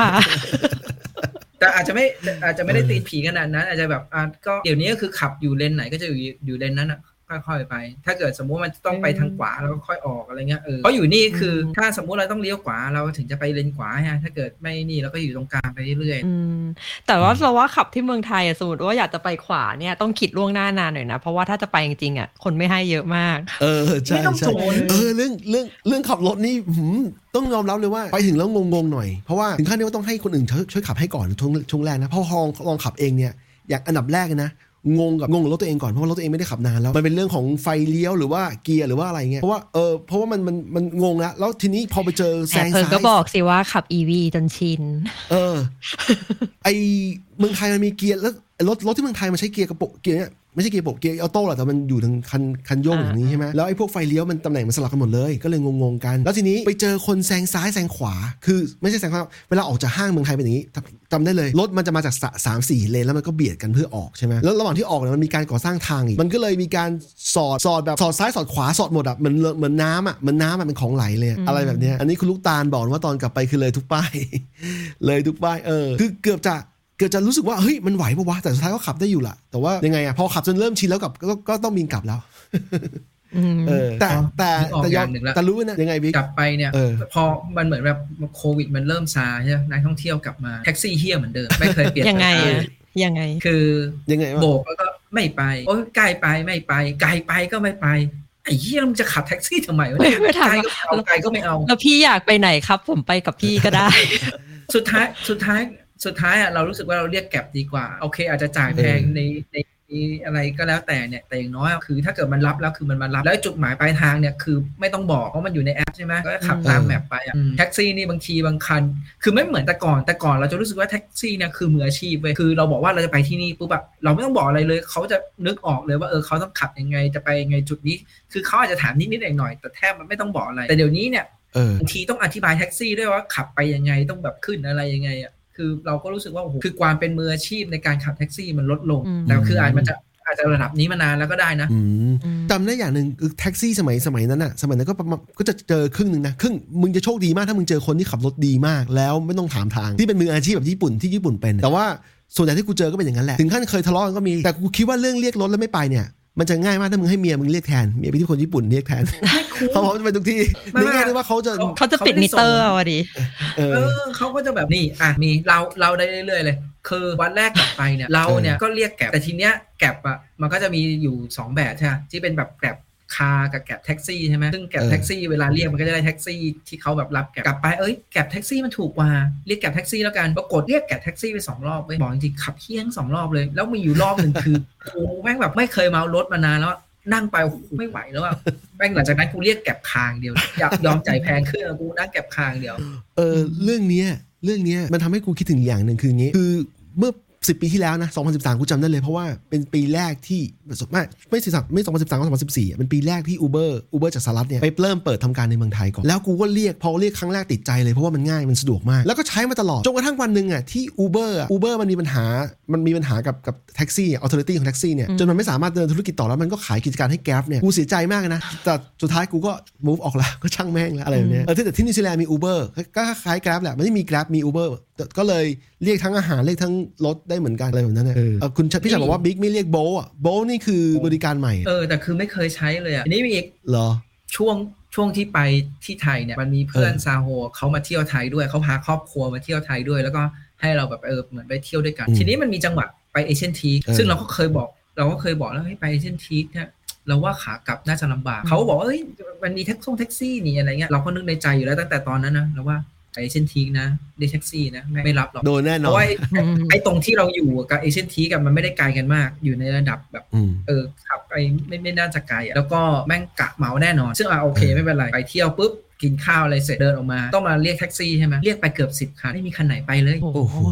แล้วมีแล้วคนแล้วมีเดียวไฟมีแม่งมีที่แบบแล้วมีแท็กซี่ที่แบบปาดเข้ามาเว้ยปาดเข้ามาเหมือนแม่งจะมารับใช่ไหมพอบอกปุ๊บไม่ไปไม่ไปเสร็จ รีบจะออกไปชนกับอีกคันหนึ่งซึ่งเราก็แบบเออก็ไม่ไม่ไม่เกี่ยวกับเราเนอะเพราะว่าเขาเขาปาดเข้ามาเองแล้วเขาก็ปาดไปชนเองเออสุดท้ายสุดท้ายวิธีที่เราแก้ปัญหาก็คือ เราก็เลยบอกทุกคนบอกว่าเอางี้เดี๋ยวขึ้นรถเมล์ออกไปให้พ้นจากโซนนี้ก่อน แล้วเดี๋ยวไปเรียกแท็กซี่ตรงข้างหน้าตรงอื่นดีกว่าเออเออซึ่งมันก็ได้ผลก็คือเราก็นั่งเลยไปสักหน่อยอะเอ้ยไปสักแบบไกลๆหน่อย แล้วก็เรียกแท็กซี่แท็กซี่เขาก็ไปส่งอืมเอออันนี้พี่ชัดพี่ชัดบอกเรื่องเกี่ยวกับการจ่ายเงินจ่ายไอใช้แอปเนี่ยใช้ไอโบแล้วแล้วก็จ่ายเงินตรงกับคนขับ ไม่ใช่มีบัตรปกติผมจะบอกว่าเออสิ่งเดียวที่ชอบของการไปเมืองไทยรอบนี้คือตอนนี้ใช้มือถือสแกนสแกนบาร์โค้ดได้ปกติแล้ว ทุกๆร้าน คือถ้าจะไม่เจอใครรับเงินสดเลยหมายความว่าเออเอาเพิ่งเล่าให้จบก่อนไม่เพิ่งเราเล่าไม่ให้มีจบอะไรก่อนคือคือก่อนที่จะออกจากประเทศไทยเมื่อสี่ปีที่แล้วเนี่ยเราเริ่มทำทำสแกนบาร์โค้ดกับลูกค้าไม่กับร้านค้าที่ซื้อพวกข้าวมันไก่แถวบ้านน่ะห้าสิบาทร้อยหนึ่งเนี่ยอืมก็สแกนแล้วเขารับบางร้านรับสแกนแต่ตอนนั้นใช่ป่ะก็แฮปปี้ละแต่ว่ามันไม่ใช่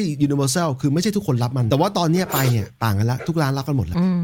อะไรแต่ว่าบบในในฐานะของเราอะที่ออกมาแบบสิบห้าปีแล้วอะแล้วเราแบบเออเราอืมเพราะเมืองไทยมันเปลี่ยนช่วงนั้นนะไปเยอะมากใช่ปะแล้วเราอะมองตัวเองเวลาไปไทยแต่ละครั้งอะเป็นนักท่องเที่ยวแล้วเราอะจะแบบมีเพนเดียวกับนักท่องเที่ยวหลาย ๆ คนคือแบบ เราฉันต้องจ่ายเงินยังไง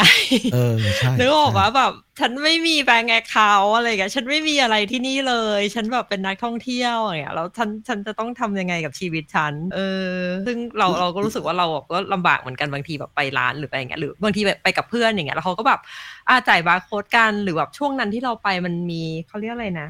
ที่มันเหมือนแบบออกคนละครึ่งปะที่รัฐบาลออกให้ครึ่งหนึ่งอืมกับที่ร้านอะไรอย่างเงี้ยเขาก็แบบอะไม่ต้องจ่ายไม่ต้องจ่ายเดี๋ยวแบบเดี๋ยวโอนเงินมาให้เขาแทนนะเดี๋ยวเขาจ่ายให้เพราะเขามีแบบแบบแคมเปญนี้อยู่อะไรอย่างเงี้ยเราก็แบบแล้วฉันจะโอนยังไงฉันไม่มีเออนึกออกว่าเออแบบเราบางทีอะไอการแค่ใช้จ่ายชีวิตประจำวันทั่วไปอะเรารู้สึกว่าในฐานะนักท่องเที่ยวอะเราเรารู้สึกแบบยากอะอืมอ๋ออัเข้านใจเลสละแบบว่าเข้ใจไปซื้อของในห้างที่มันแบบรูดบัตรได้เลยอะไรเงี้ย ซึ่งอืมจะสะดวกเรามากกว่าอืมเคยเห็นตาลพยายามเปิดบัญชีของไทยอยู่ใช่ไหมแต่ว่าสุดท้ายมันก็ไม่อยากเปิดแล้วมันไม่อยากยุ่งเพราะว่ารายได้มันอยู่ที่นี่ใช่ไหม ใช่เราปิดเกือบหมดเลยมันรู้สึกปิดรู้สึกเหลือแค่บัญชีเดียว ถ้าจะไม่ผิดเออแต่ก็ไม่ได้ทำอะไรกับมันไงคือไม่ได้แบบจะเอาไปทายกับไอ QR code เลยเพราะเรารู้สึกว่าแบบเรามาแค่ครั้งละไม่เกิน2วีคอย่างเงี้ยเราจะไปยุ่งยากอะไรให้มันแบบมีอะไรมาปวดหัว สมมติว่าเราไปทำ transaction ทีหนึ่งหรือเกิดแบบ action หนึ่งทีอะไรเงี้ยแล้วเกิดว่าเขามีอะไรติดต่อมา จากไอ action นั้นที่เราทำอะมันจะแบบเออยิ่งแบบทำให้เราปวดหัว เราก็เลยแบบเออรีฟมันไว้อย่างนั้น เงินก็ไม่ค่อยมีเท่าไหร่ แต่แต่เออเข้าใจว่า เข้าใจว่าร้านร้านค้าถ้าเป็นร้านค้าแบบร้านก๋วยเตี๋ยวอย่างเงี้ยไม่ได้รับเงินสดอยู่ด้วย คือจะเป็นระบบไฮบริดอยู่ใช้2แบบ แต่จะมีร้านอาหารในห้างบางร้านละที่ไม่รับเงินสดซึ่งชอบนะอืมอย่างน้อยเขารับบัตรไงรับบัตรเออถ้าบัตรอะเรา QR โอเคอืมเออแต่ก็แบบบางคนมาบอกว่าโอเคเนี่ยแบบจะเอา QR อะไรเงี้ยเราแบบอืมอืมอืมยังไงบิ๊กเออพูดอะไรไม่เราว่ามันไม่โอเคนะไอการที่แบบบังคับว่าแบบไม่รับเงินสดเลยอะอ๋อ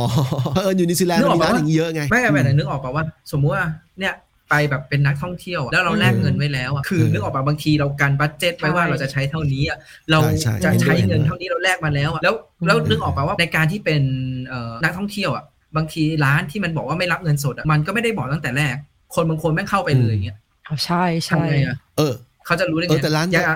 ร้านที่เคยเจออะร้านที่เคยเจอเขาเขาไนท์อยู่ในแง่ที่ว่าพอนั่งปุ๊บเขาบอกว่านะร้านนี้เขาไม่รับเงินสดอย่างน้อยเขาบอกตอนที่ก่อนจะสั่งออเดอร์นะที่เคยเจไม่อแต่เอา ร้านนึที่กออกป่าว่านึกออกป่าว่าแม่งเป็นนักท่องเที่ยวอะกูมาเที่ยวอะกูอยากได้สิ่งแบบกูเลือกว่ากูจะกินอันเนี้ย แล้วกลายว่ากูไม่ได้กินเพราะว่าแม่งแบบไม่รับเงินสดกูมีเอาคือไม่ไม่ใช่ว่ากูไม่มีเงินด้วยนะกูมีเงิน แต่กู แต่เขาไม่รับเงินสดไงถือมาเป็นฟอนต์เลยเนี่ย เออเนี่ย แต่เราอย่งเราที่เราไม่ที่ฉัรู้นะบอกไม่แน่ไม่แน่เขาจะมีวิธีอื่นอะไรยังไงนะแต่คืออะสำหรับเราอะอืมพอเราเห็นว่ามันมีอะไรแบบเนี้ยบางทีเราก็รู้สึกว่าเอ้ย ทำไมถึงต้องบังคับขนาดนั้นน่ะ คือเข้าใจได้นะว่าเออแบบมีทางเลือกว่าให้จ่ายแบบไม่ต้องใช้เงินสดได้อะแต่ทำไมต้องแบบอืมผลักดันให้แบบไปขนาดนั้นน่ะ เออเนี่ยกรณีแต่อันเนี้ยที่ฉับอกไงอ๋ออืมอันเนี้ยเราคิดเรื่องการเราคิดต่างกับปิกนิดหนึ่งเรื่องการแบบว่า manage เงินเวลาแบบไปในฐานะนักท่องเที่ยวอะคืออย่างเมื่อก่อนอะเราก็ทำแบบปิกคือแบบจำกัดไว้เลยว่าทริปนี้เราแลกเงินมาเท่านี้เราจะใช้เท่านี้เท่านั้นอะไรอย่างเงี้ยแต่สุดท้ายมันควบคุมไม่ได้เพราะว่าพอมันเป็นเงินสดในมืออะมันแบบมันปุ๊บปั๊บ เร็วมาก เร็วมากแล้วเราแบบเรา lost track อะเราเราไม่รู้ว่าเราจ่ายอะไรไปตรงไหนไปบ้าง เพราะมันแบบสามารถย่อยได้จนกระทั่งถึงแบบห้าบาทสิบาทเออนึกออกว่าเออพอตอนหลังรอบหลังๆเวลาเราไปเที่ยวแบบต่างประเทศหรืออะไรที่ไหนก็ตามแม้กระทั่งกลับไทยอะเราแบบเรารูดบัตรอย่างเดียวเลยอืมเออแต่ว่ามันโชคดีที่บัตรไม่มีแบบ international transaction fee ไงแล้วเลทมันก็ไม่ได้แย่มากคือ คือมันก็ไม่ได้แบบดีขนาดเป็นร้านแรกตังค์อะแต่ว่าเออเราก็ไม่ได้ใช้จ่ายเยอะขนาดที่เราจะต้องแบบมานั่งแบบเขียมกับ ไอ้ส่วนต่างเล็กๆน้อยๆแค่เนี้ยเออเราก็ค้นพบว่าไอการรูดทุกอย่างอะมันทำให้เราเห็นว่าวันหนึ่งอะเราใช้อะไรไปบ้างใช้ไปเท่าไหร่ เราเออใช่เราอะในส่วนตัวเราอะคือเราควบคุมเงินกับ manage เงินได้ง่ายกว่าเออชอบชอบสายนี้เหมือนกันเพราะว่าเรารู้อย่างที่ตาลบอกเงินสด lost track จริงๆแล้วแล้วก็มบัตรเนี่ยมันอยู่ในแอปนะฮะแล้วก็กรณีเนี้ยผมผมบอกบิ๊กประจำตั้งแต่ก่อนจะย้ายประเทศแล้วว่าไอ้พวก travel card เนี่ยซึ่งซึ่งมันไม่ได้เกิดขึ้นที่ไทยอย่างเดียวนะที่ทุกประเทศทั่วโลกประเทศใหญ่อะมี travel card หมดนักท่องเที่ยวสามารถแลกแลกเงินก่อนล่วงหน้าแบบ สมมติเขาจะมาไทยใช่ไหมสมมติเขาก็แลกเป็นเงินไทยบาทรอไว้ แล้วก็เอาบัตรเนี่ยไปรูดแทนกรณีนั้นนะคือถ้าใครยังพกเงินสดอยู่เนี่ยน่าจะอย่างเดียวอะถ้าเกิดปล่อยให้ถือเงินสดเนี่ยเป็นเป็นวันเป็น method เป็น payment method เดียวเนี่ยจะลำบากแล้วอืมในโลกยุคปัจจุบันก็ต้องต้องปรับเป็นไฮบริดเออใช่ใช่เฮ้ยแต่ว่าเรื่องยังไงบิ๊กเงินสดญี่ปุ่นใช่ไหมก็มึงมึงบอกว่ายังใช้เงินสดนี่ไงใช่มึงอยู่ในประเทศ conservative ไงคืออย่างงี้คืออย่างงี้ตอนเนี้ยตอนที่ลง landing ประเทศไทยเนี่ยผมเคยมีตอน ตอนที่ผมย้ายประเทศมา 4 ปีที่แล้วเนี่ยผมพกเงินสดอยู่ประมาณเป็นเศษตังค์นะน่าจะหลักร้อยหลักพันเนี่ยไม่เท่าไหร่หรอกน้อยน้อยไม่เยอะติดกระเป๋าไว้อยู่ แต่พอย้ายบ้านแล้วงงว่าเงินหายไปไหน อันนี้เอ้ยมันไม่ได้หายจริงๆหรอกมันแค่ somewhere อยู่ที่ไหนสักแห่งหนึ่งอะแล้วไม่แล้วไปไทยแบบแบบศูนย์บาทมึงอย่า ยังไง มึงอย่ามึงมึงมึงมึงหมกเม็ดไม่บอกเมีย แล้วมึงก็บอกไม่หาใช่ไม่ใช่ มันเป็นเงินไทยที่ไม่ใช้อยู่แล้ว แล้วกูอะไปถึงไทยเนี่ย landing ตอน landing รู้สึกว่าอ้าวไม่ไม่มีเงินสดสักบาทเลยจะอยู่ยังไงวะแต่ก็คิดว่าสุดท้ายอะบัตรก็ cover แหละแล้วบัตรกับแบงก์อะบัตรกับแอปไอ้แบงก์แอปเนี่ยก็ cover แหละก็สุดท้ายก็ตามนั้นสุดท้ายสุดท้ายอะนอกจากจะไม่ต้องแลกเงินสักบาทนะไม่ต้องถอนเงินสักบาทนะยังได้เงินสดกลับมาด้วยในมืออะอะไรอย่างเงี้ยเออแต่แต่สำหรับเราอะเราอะรู้สึกว่ามันควรมีทางเลือกทั้งสองทางคือแบบรับแบบ เงินสดด้วย แล้วก็จ่ายผ่านแอปจ่ายแบบผ่านแบบอะไรด้วยอะอืมซึ่งปัญหาตอนที่ไทยที่เมื่อกี้เราบอกฮะว่าบางร้านอะมันรับแต่แบบไร้เงินสดใช่ไหมอืมอืมแต่ในไทยเองมันก็จะมีบางร้านที่แบบก็ไม่โอนเลยให้ใช้เงินสดอย่างเดียวอืมมันก็กลายเป็นว่าก็ไม่สะดวกเราอีก เพราะบางทีตอนจังหวะเราออกไป เราก็ไม่ได้ไม่ได้กดเงินไว้อะไรเออแล้วยิ่งมาที่แล้วแล้วอยู่ที่เนี่ยมันมีบางจังหวะเว้ยคือแบบไปเข้าร้านเสร็จเรียบร้อยแล้วสั่งกินเสร็จลืมดูไงพอเดินไปดูที่เคาน์เตอร์ อ่ารับเงินสดอย่างเดียว เอาแล้วกูต้องไปกด ATM กันอีกแล้วเออใช่ใช่เพิ่งเพิ่งเจอเคสนี้มาเองล่าสุดที่นิวซีแลนด์เนี่ยไปหาหมอฟัน แล้วลืมบางทีก็ลืมตัวคือปกติอะตรงเนี้ยใช้ชีวิตโดยที่ไม่ไม่ไม่ไม่ได้พกเงินสดใช่ไหมแล้วเอาแค่นาฬิกากับมือถือไปอย่างเดียว แล้วปรากฏว่าร้านเนี่ยเขารับ method ที่ใช้บัตรใช้ card อะใช้ card ซึ่งไม่ได้พก card ไปวันนั้น สุดท้ายก็เลยต้องต้องไปจ่ายย้อนหลังอะไรอย่างเงี้ยแต่จะบอกว่ามันมีอย่างงี้ที่นิวซีแลนด์ก็มีปัญหานี้อยู่แต่ว่าส่วนใหญ่อะร้านตั้งแต่โควิดเป็นต้นมาเนี่ยร้านสักเก้าสิบเก้าเก้าสิบเปอร์เซ็นต์ขึ้นเนี่ยเขารับบัตรแบบ แบบ tap นะไม่ต้องไม่ต้องไม่ต้องสอดด้วยบัตร tap อืมอืมไอแบบสอดได้จะเก่ากว่านั้นหน่อยอืมยังไงบิ๊กมีนี่เออจะเล่าวันนี้กรณีล่าสุด เออ กรณีล่าสุดเนี่ย พอดีว่าลูกอะอยากไปอควาเรียมเออ ที่ที่พารากอนอะก็เลยไม่ใช่ไม่ใช่ที่ที่ฮิโรชิมะที่ญี่ปุ่นนะที่ญี่ปุ่นเออเออเออที่ญี่ปุ่นลูกอยากไปอควาเรียมอะได้ไปขับรถไปจอดเสร็จข้ามขึ้นเรือข้ามฟากไปแล้วเออระหว่างนั้นอะ เราก็บอก เราก็บอกมิวเอ้ยเราว่ากดเงินไว้เตรียมไว้ดีกว่านะอะไรเงี้ย เออเผื่อว่ามันต้องใช้อะไรเงี้ยแต่เออเมียบอกไม่เป็นไรเนี่ยมีมีมีอยู่มีอยู่ปรากฏว่าไปไปถึงเนี่ยมันก็มีแบบไอตอนซื้อตั๋วเรืออะไรเงี้ยเขาก็ดันแบบไปเติมท็อปอัพเงินในบัตรไอโดยสารอะเออพอไปถึงอควาเรียมเว้ยปรากฏว่าอควาเรียมอะรับแต่เงินสดเออทำยังไงอะแล้วสุดท้ายค่าตั๋วเนี่ยก็เราก็ดูอะเงินที่มีแล้วก็อะไรทั้งหลายแหล่เนี่ย อ๋อ ปรากฏว่าผู้ใหญ่เข้าได้คนเดียวโอ้เออก็เลยกลายเป็นว่ากูกับลูกก็เข้าไป แล้วเมียก็เดินไปกดเงินโอ้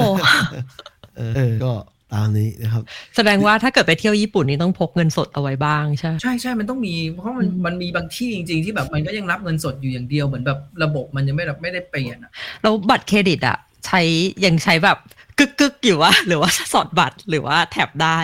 สอนบัตรด้วยสอนบัตรอ๋อนึกว่านึกว่ายังเป็นได้ยังเป็นแบบที่มันวางวางแล้วก็แบบกึกกึกๆสมัยเราเด็กๆอะไม่เราเราว่าไอ้พวกไอ้ไอ้พวกเครื่องพวกเนี้ยไอ้พวกธนาคารหรืออะไรเขาต้องมีแบบปรับปรุงเวอร์ชันอะไรให้อยู่แล้วแหละถูกถูกอ่ ธนาคารชอบชอบมาหาเพื่อติดต่อล่วงหน้าเพื่อจะมาปรับปรุงเครื่องนี่แหละให้มันทำสมัยอะไรอย่างเงี้ยนะทีนี้ไอ้เรื่องบัตรเรื่องบัตรเนี่ยไอ้เรื่องเรื่องแบงก์ญี่ปุ่นเนี่ย เพิ่งกลับบ้านไป แล้วไปค้นเงินเนี่ยค้นเงินที่อยู่ที่เก็บไว้ตอนสมัยเดินทางเนี่ยโอ้โหปรากฏว่ามีหลายประเทศส่งมาไม่ไม่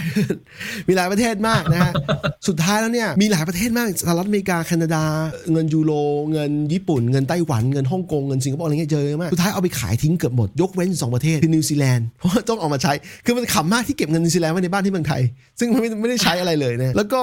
ญี่ปุ่นเจแปนิสเยนนะฮะ ไม่ขายเพราะว่าถ้าขายตอนนี้ดอย คือซื้อมาตอน 30 กว่า แล้วคุณจะไปขาย 24อะไรเงี้ยมันไม่ใช่ขไงอโทษเธอะขายตอนไหนขอโทษเธอะขายตอนไหนยังไม่ได้นขายขึ้นไปถึงสามสิบแล้วแหละใช่ใช่กูเลยเก็บไว้ ไม่ขายไม่ขาดทุน ไม่ไม่ขายไม่ขาดทุนไม่แล้วญี่ปุ่นเป็นประเทศที่เงินเฟ้อน้อยด้วยยังไงเอามึงมึงต้องคิดไว้มึงต้องคิดอย่างนี้ สมมุตินะ มึงมีอยู่หนึ่งหมื่นเยนใช่ไหมเออมึงให้หลายหมื่นคหลายหมื่นที่เยนใช้มูลค่าหมื่นเยนนั่นแหละมึงให้คนที่ใช้ยังไงก็ มูลค่ามันเป็นอย่างนี้อยู่แล้วส่งเหมือนถึงส่งคือเคมึงรื่จะองไปใช่แปไหมลงเป็นไทยเป็นเออส่งให้กูเพราะกูใช้มูลค่านั้นอยู่แล้วอ่ามันส่งไม่ได้มึงจะเพไปราะคิดว่าว่ามึงต้องไปแปลเป็นไทยแล้วดอยหรืออะไรไม่มึงไม่สามารถเอาเงินเอาแบงค์ธนบัตรเนี่ยส่งสอดใส่กล่องซองจดหมายแล้วส่งให้มึงได้ มันผิดหลักการเขาไม่ให้ทำอย่างนั้นคือจริงๆแล้วมีคนทำมีคนทำได้แหละ แต่ว่าตามหลักการเขาไม่ให้ทำเขาให้มึงส่งในทางอื่นธนานัตอืมแต่ว่าธนานัตน่าจะไม่โบราณแล้วมั้งเอาเป็นว่าอะไรนะอะไรนะ ไม่ค่อยคุ้นธนานัต เออมันเออมันโบราณนะ แต่ว่าเอาจริงๆสุดท้ายถ้ามึงสอดสอดแบงค์สองแบงค์เนี่ยมันไม่ค่อยหายหรอกเอาเป็นว่ากูเก็บไว้เพื่อที่ว่ากูจะไปญี่ปุ่นแล้วกูจะไปใช้ประเทศญี่ปุ่นเนี่ยค่าเงินเฟ้อมันต่ำหมายความว่ามึงเคยซื้อของหนึ่งพันเยนมา มันก็ยังเป็นหนึ่งพันเยนอยู่ไม่ค่อยขึ้นอ่าอะไรอย่างนั้นใช่นะมาเออมามารอบต่อให้เงินจะเห็นว่ามันมันขึ้นอ๋อโอเคเดี๋ยวลองดูเดี๋ยวเราไปเดี๋ยวปลายลองดูปีฟิกคือคือให้นึกถึงว่าเนี่ยอย่างอย่างเงี้ย เราอะเคยคุยว่าไข่ตอนที่เราย้ายมาเนี่ยไข่มันจะอยู่ประมาณ 200 กว่าเยนต่อแพ็คฮะเออตอนนี้ขึ้นไปเป็นแบบเกือบ 300 กว่าเยนแล้วเออเออเนี่ยพวกเนี้ยคือมันขึ้นไอ้ไอ้พวกของที่แบบเป็นอะไรนะของอุปโภคบริโภคเนี่ยมันขึ้นอยู่มเออใช่ใช่เห็นด้วยเห็นด้วยคือ ถ้ามันไม่ขึ้นเลยเนี่ย มันจะตามโลกไม่ทันเพราะโลกมันเฟ้อหมดแล้ว มันเลยเป็นแบบนั้นเนี่ยเออแต่ประเพเด็นราะอย่างนิวซีแลนสด์มันปีดชัดการหมดขึ้นว่าอะสปีดการขึ้นเราว่าน้อยนะแบบเทียบกับอย่างออสเตรเลียอย่างเงี้ยแม่งของบางอย่างอะที่คนจำเป็นต้องใช้อย่างเช่น พวกกับตั๋วโดยสาร Public Transport อะขึ้นทุกปีตามอัตราเงินเฟ้อเว้ยเออนิวซีแลนด์เหมือนกันเลย คือแบบอาหารเดี๋ยวค่าแรนี้งขึ้นทุกปีเออชัดเจนมากไม่ตอแต่นนี้ของตอนญี่นี้ปุ่นเนี่อะยของญี่ปุ่นอะมันมีจังหวะตอนที่มาช่วงแรกอะราคามันก็จะอยู่อย่างนี้ยแล้วจังหวะมันขึ้นอ่ามันขึ้นอย่างเงี้ยคือเราขึ้นเรื่อยเลยขึ้นเรื่อยเลยกว่าจะหยุดเออเหมือนกัน แต่คือก่อนหน้านี้โอเคมันเข้าใจเบรกไม่อยู่ก่อนหน้านี้ เออตอนก่อนหน้านั้นมันมันไม่ได้ขึ้นด้วยแต่ว่ามันมันขึ้นช่วงหลังอะแต่คือคนญี่ปุ่นอ่าก็บ่นว่าไอ้ที่มันขึ้นเนี่ย แต่เงินเดือนไม่ขึ้นนะเออใช่ใช่แล้วค่าอ๋อค่าเงินเขาลดด้วยใช่ไหมกลายเป็นว่าคนญี่ปุ่นออกไปนอกประเทศตอนนี้เงินจนเดือนเออ เออจนอืมก็เดี๋ยวรอดูใหม่เพราะว่าเพราะว่าผมก็แลกไว้ประมาณนึงฮะแลกแล้วใช้ไม่หมดเดี๋ยวกลับไปใช้ที่ญี่ปุ่นอีกทีหนึ่งนะครับตามนี้ ก็ทีนี้เดี๋ยวเราจะปิดรายการแล้ว มีเพื่อนๆมีอะไรจะเสริมอีกปะเกี่ยวกับตอนนี้ไม่มีเกี่ยวกับประเด็นประเทศไทยไม่มีเต็มที่มาก อัดอั้นก็เดี๋ยว คืออย่างนี้พอกลับมาทำพอดแคสต์อีกรอบหนึ่งภายในรอบ 2 เดือนเนี่ย ผมจะบอกว่ามันทำให้ตอนที่ไม่ได้จัดเลยนะ มันไม่ได้คุยกับเพื่อนนะ คือทุกวันเนี่ยมีมีจ๋าคุยภรรยาผมเนี่ยคุยทุกวันนะฮะ แล้วพอไม่ได้คุยกับเพื่อนเลยเนี่ย มันก็ขาดชีวิต social life นิดหน่อย เพราะว่าที่ผ่านมามันเคยคุยกันอย่างน้อยๆมันเคยคุยอย่างบิ๊กเนี่ยฟุตบอลเนี่ยทุกทุกทุก week ต้องมีทุกสอง week ต้องมีอะไรอย่างเงี้ย แต่พอไม่ได้คุยเลยอะมันก็มันก็ ขาด social life แถมเหนื่อย ย้ายบ้านเลี้ยงลูกเหนื่อยมากนะพอกลับมาคุยใหม่เมื่อวานเริ่มเมื่อวานเนี่ยรู้สึกว่าเออได้ดีได้ได้กลับมาคุยใหม่ไว้ได้แบบคือได้เจอเพื่อนนอกเหนือจากเซอร์ไซเออ circle เดิมๆที่เคยเจอกันจริงเรารู้สึกเหมือนเพิงแล้วรู้สึกว่าแบบพอมันขาดไปอะไอตอนมีอยู่ก็เฉยๆอะนะเหมือนเรื่องทั่วๆไปแต่ว่าพอมันขาดไปเราทีเรารู้สึกเฮ้ยแบบแบบ เหมือนอยากอยากแบบรับ information ใหม่ ๆ เอาไซแบบเออใช่ที่เราเจอใช่ทุกวันนึกออกว่าเออใช่ใช่ใช่มันมันก็เหมือนเป็น therapy แบบนึง เออใช่ถูกเออถูกถูกอันนี้ลูกสาวเพิ่งเอาการ์ดมาให้เพิ่งทำนะฮะ อ๋อ น่ารักจัง I love you daddy อ๋อก็ตามนี้เดี๋ยวผมปิดรายการแล้วต้องขอบคุณเพื่อนทุกคนที่มาร่วมกัน แล้วก็ขอบคุณพี่ฉัดแล้วก็ทุกท่านที่ชมอยู่นะฮะขอบคุณมากที่ที่มีส่วนร่วมกันนะฮะแฟนสามารถใครใครอยากคุยด้วย สามารถส่ง ความประสงค์เข้ามาคุยด้วยด้วยกันได้นะฮะเพราะว่ารายการนี้รายการเปิดนะครับแล้วก็เดี๋ยวเดือนหน้ามาหาเรื่องคุยกันใหม่ว่าจะเอาคุยประเด็นไหนต่อเฮ้ยจะบอกว่างี้ตอนที่แล้วเนี่ยก่อนหน้าตอนนี้เราคุยกันเรื่องการเลือกตั้งเมืองไทยนะครับตอนนั้นบิ๊กอยู่เมืองไทยอยู่ก็เลยไม่ได้มาแจมด้วย แต่จนป่านนี้แล้วผ่านมาเดือนกว่าๆแล้วรัฐบาลรัฐบาลยังตั้งไม่ได้นะครับ ขอนิดนึงได้ไหมขอนิดนึงเออได้ได้มาเลคืยอมาเลย คือเราอะหยุดตามไปพักหนึ่งเพราะรู้สึกว่าแบบเออแบบ ฉันทำหน้าที่ของฉันแล้วอะไรอย่างเงี้ยเดี๋ยวปล่อยมันให้มันเออแบบมันมันไหลแล้วกันเดี๋ยวมันก็มีแบบระบบของมันก็จะช่วยแบบตัดสินใจเอง แล้วพอแบบ recently สองสามวันที่ผ่านมาเราก็เห็นแบบข่าวมันขึ้นอะไรมาอีกแล้ว อะไรก็ไม่รู้อะไรอย่างเงี้ยพวกโซเชียลก็เลยแบบลองแบบอะลองเปิดดู เฮ้ย seriously เรื่องประธานสภาคือแบบเฮ้ยจริงดิเอางี้จริงดิแต่แบบแม่งเออ ช่างเถอะเราไม่ได้อยู่ที่ไทย เราต้องมาดูกันต่อว่าพอดแคสต์ตอนหน้ารัฐบาลจะตั้งได้อยู่ไหม เอาแบบนี้เลยนะฮะ เอาแบบนี้เลย ก็ตามนี้ขอบคุณทุกคนครับ เดี๋ยวผมปิดรายการแล้วต้องนะครับเทียบอ้ยต้องเทียบระหว่างสองยังไงรายการก่อนเทียบระหว่างสองรายยัการงไงบ้าง เราจะดูยังไงบ้างว่าแมนยูได้เจ้าของใหม่กับรัฐบาลไทยมาเมื่อไหร่เนี่ยดูว่าอันไหนจะมาก่อนกัน ไม่รัฐบาลเออใช่มันมีอยู่แล้วเว้ยต้องดูว่าใครเป็นนายกกับประธานสภา นั่นแหละอันไหนจะมาก่อนกันเอ้ยจะบอกว่าตอนนี้มีแอบโกงนะในแง่ที่ว่าผมตอนที่คิดเรื่องหัวข้อเนี่ยมีการเปลี่ยนนิดหน่อยนะฮะแล้วผมคิดว่าไอตอนเนี้ยมันจะฟิตกับตอนที่เป็นซีรีส์เพราะว่าอยู่เมืองนอกสบายด้วยเพราะว่ามันเกี่ยวเกี่ยวกับการย้ายบ้านและการกลับประเทศนะฮะรวมไปถึงสวัสดีนิวซีแลนด์ด้วยเพราะว่าเพราะเขาไม่ค่อยมันมีคนตะติดตามเรื่อยๆนะสวัสดีนิวซีแลนด์แต่พอไม่ค่อยอัปเดตเราก็เลยคิดว่าเฮ้ยต้องเอาตอนอื่นมาลงบ้างที่มันเกี่ยวข้องกับนิวซีแลนด์แม้ว่าอันอาจจะไม่ใช่แบบแมนยูก่อนนะฮะคุณตาลบอกนะฮะอะไรอย่างงี้ ตามนี้ครับเดี๋ยวผมปิดรายการนะครับ สวัสดีครับผมเขาว่าอยู่เมืองนอกสบาย